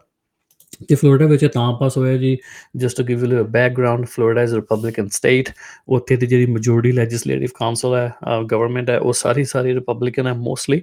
ਤੇ ਗਵਰਨਰ ਵੀ ਰਿਪਬਲਿਕਨ ਹੈ you know so it was easy to make this to pass this law in Florida ਜੇ ਇਹੀ ਲਾਅ ਤੁਸੀਂ ਕੈਲੀਫੋਰਨੀਆ ਜਾਂ ਵਾਸ਼ਿੰਗਟਨ 'ਚ ਪਾਸ ਕਰਾਉਣਾ ਹੋਵੇ ਤਾਂ ਕਦੇ ਵੀ ਪਾਸ ਨਹੀਂ ਹੋਏਗਾ because of the Democratic presence ਤੇ ਸੋ ਇਸੇ ਕਰਕੇ ਕੋਈ ਘਬਰਾਉਣ ਦੀ ਲੋੜ ਨਹੀਂ ਹੈਗੀ। ਜਿਹੜੇ ਲੋਕੀ ਫਲੋਰੀਡਾ 'ਚ ਆਪਣੇ ਪੰਜਾਬੀ ਰਹਿ ਰਹੇ ਨੇ ਯੂ ਫਾਈਨ ਮੈਂ ਰეკਮੈਂਡ ਇਹੀ ਕਰਾਂਗਾ make arrangements to come to other states ਪਰ ਲਿਟੀਗੇਸ਼ਨ ਚੱਲ ਰਹੀ ਹੈ ਸੋ ਯੂ نو ਹਜੇ ਤੱਕ I mean likely in the future ਜਿਹੜੇ ਕੋਡ ਹੈਗੇ ਨੇ, ਉਹ ਕੁਝ ਪ੍ਰੋਵੀਜ਼ਨਾਂ ਦੇ ਵਿੱਚੋਂ ਸਟ੍ਰਾਈਕ ਡਾਊਨ ਕਰ ਸਕਦੇ ਨੇ, ਪਰ ਹਜੇ ਤੱਕ ਜਿਹੜਾ ਲਾਅ ਹੈ it's gonna be enforced as it's passed ਤੇ ਇਹਦੇ ਨਾਲ ਜੀ ਫਲੋਰੀਡਾ ਦਾ ਜਿਹੜਾ ਐਫਐਲ 171 ਬਿੱਲ ਹੈ ਉਹਨੇ ਹਸਪੀਟਲਸ ਨੂੰ ਇਹ ਵੀ ਕਿਹਾ ਜਿਹੜੇ ਉਹਨਾਂ ਦੇ ਇਨਟੇਕ ਤੇ ਰਜਿਸਟ੍ਰੇਸ਼ਨ ਫਾਰਮਸ ਨੇ, ਉਹਨਾਂ ਉੱਪਰ ਉਹਨਾਂ ਨੂੰ ਅਫਰਮੇਟਿਵਲੀ ਲਿਖਣਾ ਪਏਗਾ ਤੇ ਪੁੱਛਣਾ ਪਏਗਾ ਸਾਰੇ ਮਰੀਜ਼ਾਂ ਦੇ ਕੋਲ ਸਪੈਸ਼ਲੀ ਜਿਹੜੇ ਮੈਡੀਕੇਟ ਐਕਸੈਪਟ ਕਰਦੇ ਨੇ ਹਸਪੀਟਲ ਵੀ ਜਿਹੜੇ ਮਰੀਜ਼ ਨੇ ਉਹਨਾਂ ਦਾ ਇਮੀਗ੍ਰੇਸ਼ਨ ਸਟੇਟਸ ਕੀ ਹੈ ਅਮਰੀਕਾ ਦੇ ਵਿੱਚ? ਵੀ ਉਹ ਅਮਰੀਕਨ ਸਿਟੀਜ਼ਨ ਨੇ, ਉਹਨਾਂ ਦੇ ਕੋਲ ਗ੍ਰੀਨ ਕਾਰਡ ਹੈ, ਉਹ ਵੀਜ਼ਾ ਐਂਟਰੀ ਦੇ ਨੇ, ਪੱਕੇ ਨੇ, ਨਹੀਂ ਪੱਕੇ, ਉਹ ਸਾਰਾ ਕੁਝ ਫਾਰਮ ਉੱਪਰ ਉਹਨਾਂ ਨੂੰ ਪੁੱਛਣਾ ਪਏਗਾ ਅਫਰਮੇਟਿਵਲੀ ਪਰ ਤੁਹਾਨੂੰ ਜਿਹੜੇ ਮਰੀਜ਼ ਨੂੰ ਹੱਕ ਹੈਗਾ ਵੀ ਤੁਸੀਂ ਜਿਹੜਾ ਉਹਨੂੰ ਆਨਸਰ ਕਰਨ ਤੋਂ ਡਿਕਲਾਈਨ ਕਰ ਸਕਦੇ ਹੋ, ਤੁਸੀਂ ਸਿੰਪਲੀ ਕਹਿ ਸਕਦੇ ਹੋ ਡਿਕਲਾਈਨ ਟੂ ਆਨਸਰ ਉਹਦੇ ਨਾਲ ਤੁਹਾਡੀ ਜਿਹੜੀ ਮੈਡੀਕਲ ਕੇਅਰ ਤੇ ਕੋਈ ਫ਼ਰਕ ਨਹੀਂ ਪਏਗਾ। ਇਹ ਜਿਹੜਾ ਸਿਰਫ ਡੇਟਾ ਹੈ ਜੀ, ਇਹ ਹਸਪੀਟਲਸ ਤਾਂ ਕਲੈਕਟ ਕਰ ਰਹੇ ਨੇ ਵੀ ਸਟੇਟ ਆਫ ਫਲੋਰੀਡਾ ਜਿਹੜੀ ਸਰਕਾਰ ਆ ਉਹ ਦੇਖਣਾ ਚਾਹੁੰਦੀ ਹੈ ਵੀ ਭਾਵੇਂ ਸਟੇਟ ਦੀ ਸਰਕਾਰ ਹੈ ਜਾਂ ਅਮਰੀਕਾ ਦੀ ਫੈਡਰਲ ਸਰਕਾਰ ਹੈ ਵੀ ਉਹ ਮੈਡੀਕੇਡ ਉੱਪਰ ਜਿਹੜੇ ਲੋਕ ਨੇ ਉਹਨਾਂ ਦਾ ਕਿੰਨਾ ਖਰਚਾ ਕਰ ਰਹੀ ਹੈ ਤੇ ਉਹਨਾਂ ਵਿੱਚੋਂ ਜਿਹੜੇ ਅਨਡਾਕੂਮੈਂਟਡ ਲੋਕ ਨੇ ਉਹਨਾਂ ਉੱਪਰ ਕਿੰਨਾ ਖਰਚਾ ਹੋ ਰਿਹਾ ਸੋ ਇਹ you know it's it's a raw data collection basically ਤੇ ਜੋ ਵੀ ਉਹਦਾ ਆਨਸਰ ਹੋਏਗਾ ਉਹਨੂੰ ਆਬਵੀਅਸਲੀ ਇਹ ਅਗਲੇ ਜੋ ਵੀ ਇਹਨਾਂ ਨੇ ਐਂਟੀ ਇਮੀਗ੍ਰੇਸ਼ਨ ਰਿਫਾਰਮ ਕਰਨੇ ਨੇ ਉਹਨਾਂ ਵਾਸਤੇ ਯੂਜ਼ ਕਰੇਗਾ ਫਲੋਰੀਡਾ ਵੀ ਦੇਖੋ ਜੀ ਐਨੇ ਬਿਲੀਅਨ ਡਾਲਰ ਜਾਂ ਐਨੇ you know millions of dollars illegal ਲੋਕਾਂ ਵਾਸਤੇ ਯੂਜ਼ ਹੋ ਰਹੇ ਨੇ ਮੈਡੀਕੇਡ ਦੇ ਵਿੱਚ ਜਦ ਕਿ ਇਹ ਗੱਲ ਪੂਰੀ ਤਰ੍ਹਾਂ ਸੱਚੀ ਨਹੀਂ ਹੋਏਗੀ ਤੇ ਇਸ ਤੋਂ ਇਲਾਵਾ ਜੀ before we move on once again it's very important ਕਿ ਤੁਸੀਂ ਜਿਹੜੇ ਫਲੋਰੀਡਾ ਵਿੱਚ ਰਹਿ ਰਹੇ ਹੋ you can simply decline to answer this question ਤੇ ਇਸ ਤੋਂ ਇਲਾਵਾ ਜੀ ਜਿਹੜਾ ਇਹ ਲਾਅ ਹੈ, ਇਹ EMPLOYERS ਵਾਸਤੇ ਬਹੁਤ ਜ਼ਿਆਦਾ ਪੈਨਲਟੀਜ਼ ਲੈ ਕੇ ਆ ਰਿਹਾ ਤੇ ਜਿਹੜੇ ਲੋਕ ਜਿਨ੍ਹਾਂ ਕੋਲ ਵਰਕ ਪਰਮਿਟ ਨਹੀਂ ਹੈਗਾ, ਉਹਨਾਂ ਵਾਸਤੇ ਵੀ ਕਾਫੀ ਸਿਵਲ ਤੇ ਕ੍ਰਿਮੀਨਲ ਪੈਨਲਟੀਜ਼ ਲੈ ਕੇ ਆ ਰਿਹਾ ਹੈ ਬਿੱਲ ਤੇ FL 1718 ਜੀ ਜਿਹੜਾ ਵਰਕਿੰਗ ਸੈਕਟਰ ਹੈ ਲੇਬਰ ਜਾਂ ਬਿਜ਼ਨਸ ਉਹਦੇ ਵਿੱਚ ਤਾਂ ਕਾਫੀ ਰਿਸਟ੍ਰਿਕਟ ਕਰਤਾ ਇਹਨਾਂ ਨੇ। ਸੋ ਜੇ ਕੋਈ ਵੀ ਬਿਜ਼ਨਸ ਹਨਾ, ਜੇ ਇਹ ਜਾਣਦੇ ਹੋਏ ਕਿ ਤੁਹਾਡੇ ਕੋਲ ਜਿਹਨੂੰ ਹਾਇਰ ਕਰ ਰਹੇ ਨੇ, ਉਹਨਾਂ ਦੇ ਕੋਲ ਪੇਪਰ ਨਹੀਂ ਹੈਗੇ ਜਾਂ ਵਰਕ ਪਰਮਿਟ ਨਹੀਂ ਹੈਗਾ, ਤੇ ਉਹਨਾਂ ਨੂੰ ਹਾਇਰ ਕਰਦੇ ਨੇ ਜਾਂ ਉਹਨਾਂ ਨੂੰ ਕਿਸੇ ਹੋ ਇਹ ਵੀ ਰੈਫਰ ਵੀ ਕਰਦੇ ਨੇ ਵੀ ਤੂੰ ਫਲਾਣੇ ਦੇ ਕੋਲ ਜਾ ਕੇ ਕੰਮ ਕਰ ਲੈ, ਤੇ ਡਿਪੈਂਡਿੰਗ ਔਨ ਵੀ ਕਿੰਨੀ ਵਾਰ ਉਹ ਇਦਾਂ ਕਰਦੇ ਨੇ, ਉਹਨਾਂ ਦਾ ਬਿਜ਼ਨਸ ਲਾਇਸੈਂਸ ਵੀ ਸਟੇਟ ਜਿਹੜੀ ਹੈ ਕੈਨਸਲ ਕਰ ਸਕਦੀ ਹੈ। ਤੇ ਜਿਨ੍ਹਾਂ ਦੇ ਕੋਲ ਰਾਈਟਸ ਨਹੀਂ ਹੈਗੇ ਵਰਕ ਪਰਮਿਟ ਨਹੀਂ ਹੈਗਾ ਫਲੋਰੀਡਾ ਦੇ ਵਿੱਚ ਯੂ نو ਅਮਰੀਕਾ ਦੇ ਵਿੱਚ ਤੇ ਉਹ ਫਲੋਰੀਡਾ ਵਿੱਚ ਵਿਦਆਊਟ ਵਰਕ ਪਰਮਿਟ ਕੰਮ ਕਰਦੇ ਨੇ ਤੇ ਜਾਂ ਕਿਸੇ ਕੰਮ ਕਰਨ ਲਈ ਕਿਸੇ ਦੀ ਕਿਸੇ ਹੋਰ ਦੀ ਆਈਡੀ ਜਾਂ ਸੋਸ਼ਲ ਸਿਕਿਉਰਿਟੀ ਯੂਜ਼ ਕਰਦੇ ਨੇ ਤੇ ਉਹਦੇ ਵਾਸਤੇ 5000 ਡਾਲਰ ਫਾਈਨ ਤੇ ਅਪ ਟੂ 5 ਸਾਲ ਦੀ ਜੇਲ੍ਹ ਵੀ ਹੋ ਸਕਦੀ ਹੈ ਉਹਨਾਂ ਨੂੰ। ਸੋ ਜੇ ਤੁਸੀਂ ਫਾਲਸ ਆਇਡੈਂਟੀਫਿਕੇਸ਼ਨ ਯੂਜ਼ ਕਰਦੇ ਹੋ ਕਿਸੇ ਹੋਰ ਦੀ ਨਾਮ ਸੋਸ਼ਲ ਸਿਕਿਉਰਿਟੀ ਤੇ ਤੁਹਾਡੇ ਕੋਲ ਵਰਕ ਪਰਮਿਟ ਨਹੀਂ ਹੈਗਾ, ਤੇ ਦੈਨ ਤੁਹਾਡੀ ਜਿਹੜੀ ਪੈਨਲਟੀ ਤੁਹਾਨੂੰ ਪਏਗੀ, ਜਿਨ੍ਹਾਂ ਨੇ ਯੂਜ਼ ਕੀਤੀ ਇਨਫੋਰਮੇਸ਼ਨ 5000 ਡਾਲਰ ਤੁਹਾਨੂੰ ਫਾਈਨ ਪੈ ਸਕਦਾ ਤੇ 5 ਸਾਲ ਦੀ ਜੇਲ੍ਹ ਹੋ ਸਕਦੀ ਹੈ ਫਲੋਰੀਡਾ ਦੇ ਵਿੱਚ। ਤੇ ਜੇ ਕੋਈ EMPLOYER ਜਦੋਂ ਉਹਨੇ ਤੁਹਾਨੂੰ ਹਾਇਰ ਕੀਤਾ ਸੀ ਤੇ ਤੁਹਾਡੇ ਕੋਲ ਪੇਪਰ ਵਰਕ ਪਰਮਿਟ ਹੈਗਾ ਸੀ ਤੇ ਮੰਨ ਲਓ ਵਰਕ ਪਰਮਿਟ ਐਕਸਪਾਇਰ ਹੋ ਗਿਆ ਤਾਂ ਰੀਨਿਊ ਨਹੀਂ ਹੋ ਪਾਇਆ, ਤੇ ਜੋ EMPLOYER ਨੂੰ ਪਤਾ ਹੈ ਵੀ ਤੁਹਾਡਾ ਵਰਕ ਪਰਮਿਟ ਰੀਨਿਊ ਨਹੀਂ ਹੋਇਆ, ਤੇ ਤੁਹਾਨੂੰ ਫਿਰ ਵੀ ਕੰਮ ਦਿੰਦਾ ਹੈ ਤੇ ਉਹਨਾਂ ਵਾਸਤੇ ਵੀ ਪੈਨਲਟੀਜ਼ ਨੇ। ਅਗੇਨ ਉਹਨਾਂ ਦਾ ਉਹਨਾਂ ਦਾ ਬਿਜ਼ਨਸ ਲਾਇਸੈਂਸ ਜਿਹੜਾ ਉਹ ਵੀ ਕੈਨਸਲ ਕਰ ਸਕਦੇ ਨੇ। ਤੇ ਜੁਲਾਈ 1 2023 ਤੋਂ ਜਿਨ੍ਹਾਂ ਦੇ ਕੋਲ ਵੀ ਬਿਜ਼ਨਸ ਨੇ ਫਲੋਰੀਡਾ ਦੇ ਵਿੱਚ, ਤੇ ਜੋ ਕਿਸੇ ਨੂੰ ਵੀ ਹਾਇਰ ਕਰਦੇ ਨੇ, ਤੇ ਜਦੋਂ ਤੇ ਵਿਦਿਨ 3 ਡੇਜ਼ ਉਹਨਾਂ ਨੂੰ ਵੈਰੀਫਾਈ ਕਰਨਾ ਪੈਣਾ ਹੈ। ਉਹਨਾਂ ਦੇ ਸਾਰੇ ਡਾਕੂਮੈਂਟਸ ਕਿ ਉਹ ਪੱਕੇ ਨੇ ਜਿਹੜੇ ਵੀ ਪੱਕੇ ਤਾਂ ਉਹਨਾਂ ਕੋਲ ਵਰਕ ਪਰਮਿਟ ਹੈਗਾ ਕਿ ਨਹੀਂ ਹੈਗਾ, ਵੀ ਉਹ ਫਲੋਰੀਡਾ ਵਿੱਚ ਕੰਮ ਕਰ ਸਕਦੇ ਨੇ ਕਿ ਨਹੀਂ। ਤੇ ਇਸ ਤੋਂ ਇਲਾਵਾ ਜੀ ਜਿਹੜੀ ਪੁਲਿਸ ਹੈ ਫਲੋਰੀਡਾ ਦੀ, ਸਟੇਟ ਜਿਹੜੀ ਲੋਕਲ ਸਟੇਟ ਲਾਅ ਐਨਫੋਰਸਮੈਂਟ ਹੈ ਜਿਹੜੀ, ਉਹ ਜੁਲਾਈ 1 2024 ਤੋਂ ਉਹਨਾਂ ਕੋਲ ਪਾਵਰ ਹੈ ਕਿ ਉਹ ਕਿਸੇ ਵੀ ਬਿਜ਼ਨਸ ਤੇ ਜਾ ਕੇ ਉਹਨਾਂ ਦੇ ਕੋਲੋਂ ਡਾਕੂਮੈਂਟਸ ਮੰਗ ਸਕਦੇ ਨੇ, ਉਹਨਾਂ ਦੇ EMPLOYEE ਰੈਕੋਰਡਸ ਤੇ ਵੈਰੀਫਾਈ ਕਰਨ ਵਾਸਤੇ ਕਿ ਜਿਹੜੇ ਵੀ ਬੰਦੇ ਇੱਥੇ ਕੰਮ ਕਰਦੇ ਪਏ ਨੇ, ਵੀ ਉਹ ਉਹ, ਉਹਨਾਂ ਕੋ ਕੰਮ ਕਰਨ ਦੀ ਇਜਾਜ਼ਤ ਹੈਗੀ ਹੈ ਜਾਂ ਨਹੀਂ ਹੈਗੀ, ਤੇ ਜਿਹੜੀ ਵੀ ਵਾਇਲੇਸ਼ਨ ਹੋਏਗੀ ਫਿਰ, ਤੇ ਜਦ ਤੱਕ ਉਹ ਵਾਇਲੇਸ਼ਨ ਕਿਉਰ ਨਹੀਂ ਹੁੰਦੀ, ਫਿਰ 1000 ਡਾਲਰ ਪਰ ਡੇ ਦਾ ਫਾਈਨ ਵੀ ਹੈਗਾ ਆ ਅਗੇਨ ਤੇ ਜੇ ਵਾਇਲੇਸ਼ਨ ਤੁਸੀਂ ਕਿਉਰ ਨਹੀਂ ਕਰਦੇ ਤੇ ਨਾਨ ਕੰਪਲਾਈਂਸ ਵਾਸਤੇ ਤੁਹਾਡਾ ਬਿਜ਼ਨਸ ਜਿਹੜਾ ਲਾਇਸੈਂਸ ਹੈ ਸਟੇਟ ਉਹ ਵੀ ਕੈਨਸਲ ਕਰ ਸਕਦੀ ਹੈ ਤੇ ਤੁਹਾਨੂੰ ਕ੍ਰਿਮੀਨਲ ਪੈਨਲਟੀਜ਼ ਵੀ ਲਾ ਸਕਦੀ ਹੈ। ਸੋ ਅਗੇਨ ਕਾਫੀ ਔਖਾ ਕਰਤਾ ਹੈ ਫਲੋਰੀਡਾ ਦੇ ਵਿੱਚ। ਨਾ ਸਿਰਫ ਕਿ ਜਿੰਨਾ ਕੋ ਵਰਕ ਪਰਮਿਟ ਨਹੀਂ ਹੈਗਾ ਕੰਮ ਕਰਨ ਵਾਸਤੇ, ਪਰ ਜੇ ਜਿਹੜੇ ਬਿਜ਼ਨਸ ਨੇ ਉਹਨਾਂ ਨੂੰ ਵੀ ਬਹੁਤ ਫ਼ਰਕ ਪਏਗਾ। ਆਲਰੇਡੀ ਜੀ ਵੀ ਜਿੱਦਾਂ ਹੁਣ ਫੋਰ ਐਗਜ਼ਾਮਪਲ ਜਿਹੜੀ ਐਗਰੀਕਲਚਰ ਮਾਰਕੀਟ ਹੈ ਜਾਂ ਕੰਸਟਰਕਸ਼ਨ ਮਾਰਕੀਟ ਹੈ ਜਿਹੜੀ ਫਲੋਰੀਡਾ ਵਿੱਚ ਸਪੈਸ਼ਲੀ um ਉਹਦੇ ਵਿੱਚ ਕਾਫੀ ਵਰਕਰਸ ਨੇ ਜਿਨ੍ਹਾਂ ਦੇ ਕੋਲ ਵਰਕ ਪਰਮਿਟ ਨਹੀਂ ਹੈਗਾ, ਪਰ ਉਹ ਕੰਮ ਕਰਦੇ ਨੇ ਜਾਂ ਕਿਸੇ ਦੀ ਆਇਡੈਂਟੀਟੀ ਬਾਹਰੋਂ ਕਰਕੇ ਕੰਮ ਕਰਦੇ ਨੇ।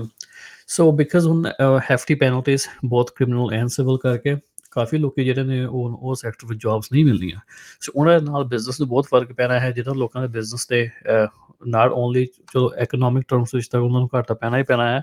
ਪਰ ਜਿਹੜੀ ਉਹਨਾਂ ਲੇਬਰ ਫੋਰਸ ਹੈ, ਉਹ ਵੀ ਬਹੁਤ ਜ਼ਿਆਦਾ ਘਟ ਜਾਣੀ ਹੈ। ਸੋ ਕਾਫੀ ਬਰਡਨ ਬਿਜ਼ਨਸ ਉੱਪਰ ਵੀ ਐਡ ਹੋ ਗਿਆ ਹੈ। ਸੋ ਇਹਦਾ ਜਿਹੜਾ ਇਫੈਕਟ ਹੈ, ਉਹ ਆਉਣ ਵਾਲੇ 5 ਜਾਂ 10 ਸਾਲ ਵਿੱਚ ਪਤਾ ਲੱਗੇਗਾ ਫਲੋਰੀਡਾ ਨੂੰ ਵੀ ਕੋਈ ਜੇ ਕੰਸਟਰਕਸ਼ਨ ਘੱਟ ਹੋ ਜਾਂਦੀ ਹੈ, ਘਰ ਨਹੀਂ ਬੰਦੇ ਕਾਉਂਟਸ ਨਹੀਂ ਬੰਦੇ ਬਿਜ਼ਨਸ ਨਹੀਂ ਬਣ ਰਹੇ। ਸੋ ਉਹ ਫਿਰ ਉਨੀ ਹੀ ਚੀਜ਼ ਆਬਵੀਅਸਲੀ ਹੋਰ ਮਹਿੰਗੀ ਹੋ ਜਾਂਦੀ ਹੈ because supply and demand simple principle ਤੇ ਉਸ ਤੋਂ ਇਲਾਵਾ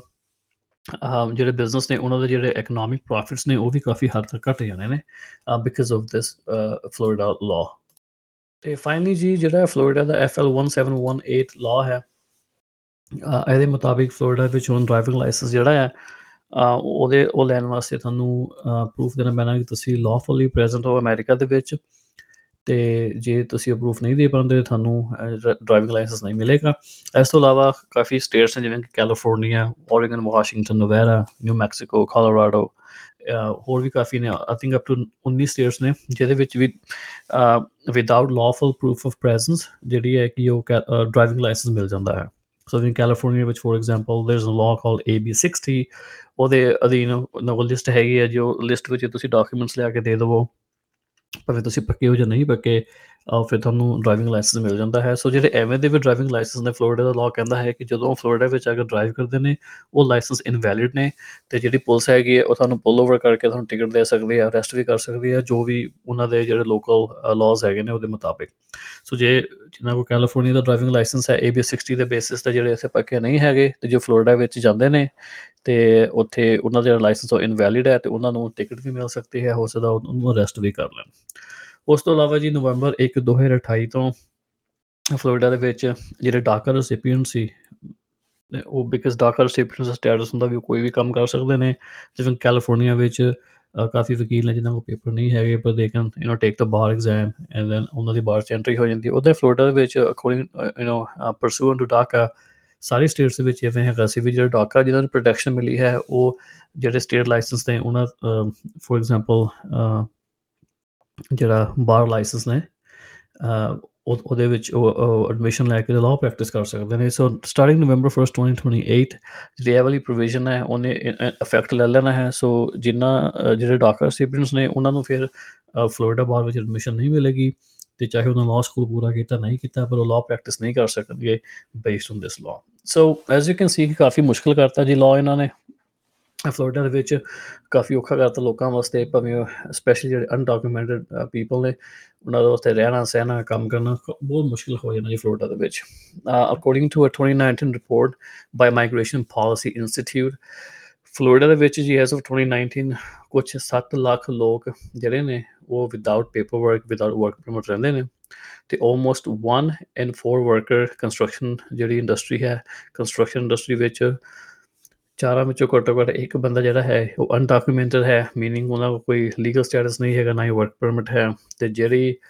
ਫਲੋਰੀਡਾ ਦੀ ਫਾਰਮ ਵਰਕਰ ਹੈ ਉਹ 42% ਜਿਹੜੀ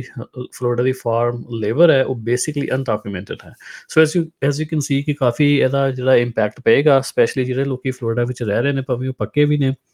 ਉਹਨਾਂ ਨੂੰ ਅੱਜ ਤੋਂ 5 ਕੁ ਸਾਲ ਤੱਕ ਜਾਂ 10 ਕੁ ਸਾਲ ਤੱਕ ਜਿਹੜਾ ਲਾਅ ਜਿੱਦਾਂ ਹੀ ਰਿਹਾ ਇਦਾਂ ਇਨਫੋਰਸ ਹੁੰਦਾ ਰਿਹਾ। ਸੋ ਕਾਫੀ ਉਹਨਾਂ ਨੂੰ ਅ, ਫ਼ਰਕ ਪਏਗਾ ਇਸ ਚੀਜ਼ ਦਾ। ਕੰਟਰੀ ਟੂ देयर ਬਿਲੀਵ ਕਿ ਸਭ ਕੁਝ ਸਸਤਾ ਹੋ ਜਾਏਗਾ ਜੌਬਸ ਮਿਲ ਜਾਣਗੀਆਂ actually hopefully I think Florida ਦੀ ਜਿਹੜੀ economy ਹੈ it's going to become a little bit more expensive to live in Florida because of the short uh, shortage of labor uh, farm ਜਿਹੜਾ worker ਹੈ you know even California ਵਿੱਚ ਵੀ ਕਾਫੀ ਹੱਦ ਤੱਕ they're undocumented people so ਜਿਹੜਾ ਕੰਮ ਹੈ ਇਸ you know minimum wage is it's actually less than minimum wage job for some people ਜਿਹੜੇ farm worker ਕੰਮ ਕਰਦੇ ਨੇ so ਉਹ ਜਿਹੜਾ ਕੰਮ ਹੈ ਜੇ ਹੁਣ ਸਿਰਫ ਡਾਕੂਮੈਂਟਡ ਵਰਕਰਸ ਹੀ ਕਰ ਸਕਦੇ ਨੇ ਤਾਂ ਯੂ نو ਉਹਨਾਂ ਨੇ ਤਾਂ ਆਪਣੇ ਜੋ ਮਿਨੀਮਮ ਜਿਹੜੇ ਵੇਜ ਪ੍ਰੋਟੈਕਸ਼ਨ ਉਹਨਾਂ ਦਾ ਲਾਗੂ ਹੁੰਦੀ ਹੈ ਆਬਵੀਅਸਲੀ ਤੇ ਉਹਦੇ ਅਧੀਨ ਤੇ ਫਿਰ ਉਹਨਾਂ ਨੂੰ ਪੈਸੇ ਜ਼ਿਆਦਾ ਦੇਣ ਪੈਣਗੇ ਸੋ ਉਹਦਾ ਜਿਹੜਾ ਅਸਰ ਮਾਰਕੀਟ ਤੇ ਪਏਗਾ ਚੀਜ਼ਾਂ ਉਹਦੀਆਂ ਮਹਿੰਗੀਆਂ ਹੋ ਜਾਣਗੀਆਂ ਜੇ ਕੰਸਟਰਕਸ਼ਨ ਘੱਟ ਹੋ ਰਹੀ ਹੈ ਕਾਂਡੋਸ ਬਿਜ਼ਨੈਸਸ ਯੂ نو ਮਾਲਸ ਘਰ ਘੱਟ ਬਣ ਰਹੇ ਨੇ ਸੋ ਆਬਵੀਅਸਲੀ ਜਿਹੜੀ ਸਪਲਾਈ ਉਹ ਵੀ ਘਟ ਜਾਣੀ ਹੈ ਉਹਦੇ ਨਾਲ ਘਰ ਹੋਰ ਰੀਅਲ ਸਟੇਟ ਹੋਰ ਵੀ ਮਹਿੰਗੀ ਹੋ ਜਾਣੀ ਫਲੋਰੀਡਾ ਦੇ ਵਿੱਚ ਸੋ ਆਉਣ ਤੋਂ ਪੰਜ ਆਉਣ ਵਾਲੇ 5 ਤੋਂ 10 ਸਾਲ ਤੱਕ ਕਾਫੀ ਇਸ ਚੀਜ਼ ਦਾ ਫਰਕ ਪਏਗਾ ਫਲੋਰੀਡਾ ਦੇ ਵਿੱਚ ਹੋਪਫੁਲੀ ਜਿਹੜਾ ਲਾਅ ਹੈ you know it's stricken down or it's repealed ਤਾਂ ਕਿ ਆਬਵੀਅਸਲੀ ਜਿੰਨਾ ਜਿਹੜੇ ਲੋਕ ਨੇ ਉੱਥੇ ਆਰਾਮ ਨਾਲ ਰਹਿ ਸਕਣ because you know America is a big big country ਲੋਕਾਂ ਨੇ ਕਿਤੇ ਨਾ ਕਿਤੇ ਦਾ ਕੰਮ ਲੱਭ ਹੀ ਲੈਣਾ ਆ ਪਰ ਇਹਦਾ ਜਿਹੜਾ ਬੁਰਾ ਅਸਰ ਸਭ ਤੋਂ ਜ਼ਿਆਦਾ ਉਹ ਫਲੋਰੀਡਾ ਦੇ ਵਿੱਚ ਹੀ ਹੋਣਾ ਹੈ ਤੇ ਜਿਹੜੇ ਲੋਕੀ ਫਲੋਰੀਡਾ ਵਿੱਚ ਰਹਿ ਰਹੇ ਨੇ ਉਹਨਾਂ ਉੱਪਰ ਇਹਦਾ ਬਹੁਤ ਅਸਰ ਹੋਣਾ ਹੈ ਸੋ ਬਾਕੀ you know as time goes by ਜਿਹੜੀ ਇਹਦੀ ਐਸ ਲਾਅ ਦੀ ਜਿਹੜੀ ਜਿਹੜੀ ਇਹ ਲਾਅ ਦਾ ਇਫੈਕਟ ਹੈ ਯੂ نو ਉਹ ਆਉਣ ਵਾਲੇ ਸਮੇਂ 'ਚ ਹੀ ਪਤਾ ਲੱਗਣਾ ਹੈ। But as of right now ਜੇ ਤੁਸੀਂ ਇਸ ਸਿਚੁਏਸ਼ਨ ਵਿੱਚ ਆਂਦੇ ਹੋ ਤੁਹਾਡੇ ਕੋਲ ਪੇਪਰ ਨਹੀਂ ਹੈਗੇ you undocumented you don't have the right to work you don't have a work permit as of right now the suggestion is to move out of Florida to save yourself uh, both time and money uh, because the prosecution is about to go haywire in Florida. ਤੇ ਉਹਦੇ ਨਾਲ ਕਾਫੀ ਲੋਕਾਂ ਦੀ ਜਿਹੜੀ life ਹੈ, ਉਹ ਬਹੁਤ ਔਖੀ ਹੋ ਜਾਣੀ ਹੈ। ਤੇ ਹੁਣ ਆਪਾਂ ਗੱਲਬਾਤ ਕਰਾਂਗੇ ਜੀ, ਜਿਹੜਾ ਮੈਂ ਦੂਜਾ ਬਿੱਲ ਮੈਂਸ਼ਨ ਕੀਤਾ ਸੀ ਫਲੋਰੀਡਾ ਦੇ ਵਿੱਚ, ਵੀ ਜਿਹਦੇ ਨਾਲ ਕਾਫੀ ਔਖਾ ਹੋ ਜਾਣਾ ਲੋਕਾਂ ਨੂੰ ਪ੍ਰਾਪਰਟੀ ਲੈਣ ਵਾਸਤੇ। ਪਹਿਲੇ ਤਾਂ ਜੀ ਇਹ ਬਿੱਲ ਜਿਹੜਾ ਹੈਗਾ, ਇਹ ਸਿਰਫ ਸਿਲੈਕਟਡ ਕੰਟਰੀਜ਼ ਵਾਸਤੇ ਹੈ, ਵੀ ਜਿਹੜੇ ਵੀ ਲੋਕੀ China, Syria, Russia Iran North Korea ਜਾਂ ਕਿਊਬਾ ਤੋਂ ਆ ਰਹੇ ਨੇ ਫਲੋਰੀਡਾ ਦੇ ਵਿੱਚ। ਤੇ ਜੇ ਉਹ ਇੱਥੇ ਸਿਟੀਜ਼ਨ ਨਹੀਂ ਹੈਗੇ, ਜਾਂ ਉਹਨਾਂ ਕੋ ਗ੍ਰੀਨ ਕਾਰਡ ਸਟੇਟਸ ਨਹੀਂ ਹੈਗਾ, ਤੇ ਉਹ ਫਿਰ ਜੀ ਜਿਹੜਾ ਆ ਫਲੋਰੀਡਾ ਦੇ ਵਿੱਚ ਉਹ ਕੋਈ ਬਿਜ਼ਨਸ ਨਹੀਂ ਲੈ ਸਕਦੇ ਰੀਅਲ ਸਟੇਟ ਰਿਲੇਟਡ ਭਾਵੇਂ ਉਹ ਆਪਣਾ ਹੋਵੇ ਜਾਂ ਕਿਸੇ ਦੇ ਯੂ نو ਇਸ ਦਾ directly or indirectly so basically ਨਾ ਤੁਸੀਂ ਆਪਣੇ ਨਾਮ ਤੋਂ ਲੈ ਸਕਦੇ ਹੋ ਨਾ ਤੁਸੀਂ ਕਿਸੇ ਨੂੰ ਕਹਿ ਸਕਦੇ ਹੋ ਕਿ ਮੇਰੇ ਨਾਮ ਤੇ ਲੈ ਲੈ ਆਪਾਂ ਬੈਕ ਐਂਡ ਤੇ ਕੰਟਰੈਕਟ ਕਰ ਲੈਂਦੇ ਆ ਡੇ ਮਿਨੀਮਸ ਅਲਾਉ ਕਰਦਾ ਲਾ ਬੇਸਿਕਲੀ ਵੀ ਤੁਹਾਡੀ 5% ਤੱਕ ਓਨਰਸ਼ਿਪ ਹੋਣੀ ਚਾਹੀਦੀ ਹੈ ਐਕਚੁਅਲੀ ਲੈਸ ਦਨ 5% ਸੋ 5% ਤੋਂ ਥੱਲੇ ਹੋਣੀ ਚਾਹੀਦੀ ਤੁਹਾਡੀ ਓਨਰਸ਼ਿਪ ਕਿਸੇ ਕੰਪਨੀ 'ਚ ਤੇ ਜਾਂ ਫਿਰ ਕਿਸੇ ਜਿਹੜੀ ਰੀਅਲ ਸਟੇਟ ਰਿਲੇਟਡ ਜਿਹੜਾ ਕੰਮ ਹੈਗਾ ਆ ਚਾਹੇ ਉਹ ਬਿਜ਼ਨਸ ਹੈ ਉਹ ਐਗਰੀਕਲਚਰਲ ਲੈਂਡ ਹੈ malls you know real estate for example commercial real estate residential real estate ਹਨ ਸੋ ਸਪੈਸ਼ਲੀ ਚਾਈਨਾ ਵਾਸਤੇ ਬਹੁਤ ਹੀ ਜ਼ਿਆਦਾ ਰੈਸਟ੍ਰਿਕਸ਼ਨ ਲਾਈ ਹੈ ਇਸ ਬਿੱਲ ਦੇ ਵਿੱਚ ਸੋ ਇਹ ਮੈਂ ਡਿਸਕਸ ਤਾਂ ਕਰ ਰਹੇ ਹਾਂ ਇਵਨ ਦੋ ਕਿ ਇੰਡੀਅਨ origin ਲੋਕੀ ਇਹ ਚ ਕਵਰ ਨਹੀਂ ਹੈਗੇ ਪਰ ਜੇ ਇਹ ਲਾਅ ਇਦਾਂ ਹੀ ਰਿਹਾ ਸੋ ਕੱਲ ਨੂੰ you know you never know the tide Indian ਲੋਕਾਂ ਦੇ ਅਗੇਂਸਟ ਵੀ ਹੋ ਸਕਦੀ ਹੈ ਐਕਚੁਅਲੀ ਹੁਣ ਯੂ نو ਸਮ ਕਿਸੇ 19 ਸਾਲ ਦੇ ਮੁੰਡੇ ਨੇ ਜਿਹੜਾ ਇੰਡੀਆ ਤੋਂ ਹੈ ਜਾਂ ਇੰਡੀਅਨ origin ਹੈ ਨੇ ਹੁਣ ਵਾਈਟ ਹਾਊਸ ਵਿੱਚ ਕ੍ਰੈਸ਼ ਕੀਤਾ U-Haul so these kind of things ਜਿਹੜੀਆਂ ਨੇ, ਉਹ ਯੂ نو ਹੌਸਟਿਲਿਟੀ ਕ੍ਰੀਏਟ ਕਰਦੀਆਂ ਨੇ। ਬਾਕੀ ਲੋਕਾਂ ਵਾਸਤੇ ਵੀ you know from the same origin so ਉਹਦੇ ਬੇਸਿਸ ਤੇ ਐਵੇਂ ਦਾ ਲਾ ਯੂ نو ਇੰਡੀਅਨ ਲੋਕਾਂ ਵਾਸਤੇ ਵੀ ਐਕਸਟੈਂਡ ਕਰ ਸਕਦੇ ਨੇ। ਯੂ نو ਵੀ ਜੇ ਤੁਸੀਂ ਵਾਈਟ ਹਾਊਸ ਵਿੱਚ ਜਾ ਕੇ ਟਰੱਕ ਮਾਰ ਸਕਦੇ ਹੋ then you can obviously do something to the military installation so ਇਹ ਚੀਜ਼ਾਂ ਜਿਹੜੀਆਂ ਨੇ ਯੂ نو ਇਹ ਬੈਡ ਪ੍ਰੈਸੀਡੈਂਟ ਹੁੰਦੀਆਂ ਨੇ ਤੇ ਜੇ ਐਦਾਂ ਹੀ ਬੁੱਕਸ ਜਿਹੜੇ ਲਾਅ ਨੇ ਬੁੱਕਸ ਉੱਪਰ ਰਹੇ, ਤੇ ਕੱਲ ਨੂੰ ਕਿਸੇ ਹੋਰ ਖਿਲਾਫ ਐਕਸਟੈਂਡ ਹੋ ਸਕਦੇ ਨੇ। You know it's easier to extend an amend a law than to pass a law so you know just to add a country you know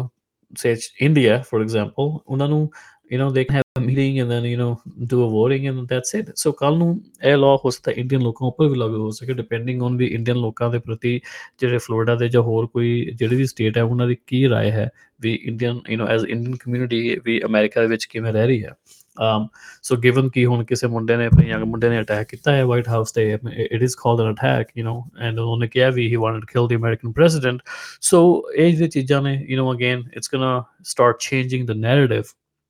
ਦੇ ਲੋਕਾਂ ਦੀ ਰਾਏ ਜਿਹੜੀ ਬਦਲਣੀ ਸ਼ੁਰੂ ਹੋ ਜਾਣੀ ਜਿਵੇਂ ਕਿ 9/11 ਤੋਂ ਬਾਅਦ ਇਵਨ ਤੋਂ ਸਿੱਖਾਂ ਦਾ ਕੋਈ ਹੱਥ ਨਹੀਂ ਸੀ 9/11 ਦੇ ਵਿੱਚ but because of our attire ਵੀ ਜਿਵੇਂ ਆਪਣਾ ਪੱਗ ਯੂ نو ਕੇਸਦਾਰੀ ਹੈ ਸੋ ਉਹਦੇ ਨਾਲ ਜਿਹੜੇ ਇੱਥੇ ਸਿੱਖ ਉਸ ਵੇਲੇ ਰਹਿ ਰਹੇ ਸੀ ਉਹਨਾਂ ਨੂੰ ਬਹੁਤ ਹੀ ਜ਼ਿਆਦਾ ਮੁਸ਼ਕਲਾਂ ਆਈਆਂ ਸੀ ਸੋ ਇਹ ਜਿਹੜੀ ਚੀਜ਼ਾਂ ਨੇ ਇਹ ਕੱਲ ਨੂੰ ਆਪਣੇ ਉੱਪਰ ਵੀ ਲਾਗੂ ਹੋ ਸਕਦੀਆਂ ਨੇ ਅਮ ਜਿਹੜਾ ਬਿੱਲ ਹੈ ਹੋਪਫੁਲੀ ਯੂ نو ਇਹਨੂੰ ਸਟ੍ਰਾਈਕ ਡਾਊਨ ਕਰ ਦੇ ਕਿ ਜਿਹੜੇ ਫੈਡਰਲ ਕੋਰਟ ਨੇ ਇਹਨੂੰ ਸਟ੍ਰਾਈਕ ਡਾਊਨ ਕਰ ਦੇਣਗੇ because it is a clear you know I mean it's a clear violation of a fair housing act ਜੋ ਕਿ ਜਿਹੜਾ ਫੇਅਰ ਹਾਊਸਿੰਗ ਐਕਟ ਹੈ um you know it's an american federal law you know ਉਹ allow ਨਹੀਂ ਕਰਦਾ ਵੀ ਤੁਸੀਂ discrimination ਕਰੋ ਕਿਸੇ ਹੋਮ ਬਾਇਰ ਤੇ based on their race or national origin so listing countries specifically by name like china syria i mean you know that's national origin um and so there is an element of racial profiling here so let's see ਜਿਹੜਾ lawsuit file ਕੀਤਾ ਹੈ ਉਹਦਾ ਕੀ ਨਤੀਜਾ ਹੁੰਦਾ ਹੈ ਪਰ ਜਦ ਤੱਕ ਉਹ lawsuit ਨੂੰ ਸਟੇ ਨਹੀਂ ਕਰਦਾ ਜਾਂ ਇਸ ਬਿੱਲ ਨੂੰ ਰੱਦ ਨਹੀਂ ਕਰਦਾ ਤਦ ਤੱਕ ਲਈ ਜਿਹੜੇ China, Syria, Russia, Iran, North Korea ਤੇ ਕਿਊਬਾ ਦੇ ਲੋਕ ਨੇ, ਜੋ ਇੱਥੇ ਸਿਟੀਜ਼ਨ ਜਾਂ ਗ੍ਰੀਨ ਕਾਰਡ ਸਟੇਟਸ ਨਹੀਂ ਹੈਗਾ, ਭਾਵੇਂ ਉਹਨਾਂ ਕੋਲ ਵਰਕ ਪਰਮਿਟ ਵੀ ਹੋਵੇ ਵਰਕ ਪਰਮਿਟ ਦੇ ਉੱਪਰ ਵੀ ਉਹਨਾਂ ਨੂੰ ਅਲਾਉ ਨਹੀਂ ਹੈਗਾ ਪ੍ਰਾਪਰਟੀ ਲੈਣੀ। ਸੋ ਕਾਫੀ ਔਖਾ ਹੋ ਜਾਏਗਾ। ਸੋ ਮਾਈ ਫੀਅਰ ਇਜ਼ ਕਿ these are bad laws and then they should be repealed ਜੇ ਰਿਪੀਲ ਨਹੀਂ ਕੀਤੇ ਜਾਂਦੇ ਤੇ ਕੱਲ ਨੂੰ ਇਹ ਐਕਸਟੈਂਡ ਹੋ ਸਕਦੇ ਨੇ। ਦੂਜੀਆਂ ਕਮਿਊਨਿਟੀਆਂ ਦੇ ਵਾਸਤੇ ਵੀ, ਜਿਵੇਂ ਕਿ Punjabi community, Hindu community you know so you never know ਲੋਕਾਂ ਦੀ ਰਾਏ ਕਦੋਂ ਤੇ ਕਿੱਥੇ ਚੇਂਜ ਹੋ ਜਾਣੀ ਹੈ। So these ਕਨ laws they should not be allowed to stay on the books ਤੇ ਹੁਣ ਆਪਾਂ ਗੱਲ ਕਰਾਂਗੇ ਜੀ ਸਟੂਡੈਂਟ ਵੀਜ਼ਾਸ ਬਾਰੇ, ਜਿਹੜੀ ਅਪਡੇਟ ਆਈ ਹੈ। ਤੇ ਇਹ ਅਪਡੇਟ ਆਈ ਹੈ ਜੀ ਯੂਐਸ ਡਿਪਾਰਟਮੈਂਟ ਆਫ ਸਟੇਟ ਵੱਲੋਂ। ਆਈ ਥਿੰਕ ਇੰਟਰੋਡਕਸ਼ਨ ਵਿੱਚ ਮੈਂ ਗਲਤੀ ਦੇ ਨਾਲ ਇਮੀਗ੍ਰੇਸ਼ਨ ਏਜੰਸੀ ਮੈਂਸ਼ਨ ਕੀਤੀ ਸੀ। So it's not the agency it's state department ਤੇ ਅਪਡੇਟ ਇਹ ਹੈਗੀ ਕਿ ਜਿਹੜੇ ਸਟੂਡੈਂਟਸ ਨੇ, ਉਹਨਾਂ ਨੂੰ 365 ਦਿਨ ਐਡਵਾਂਸ ਵਿੱਚ ਵੀਜ਼ਾ ਮਿਲ ਸਕਦਾ ਹੈ ਸਟੂਡੈਂਟ ਵੀਜ਼ਾ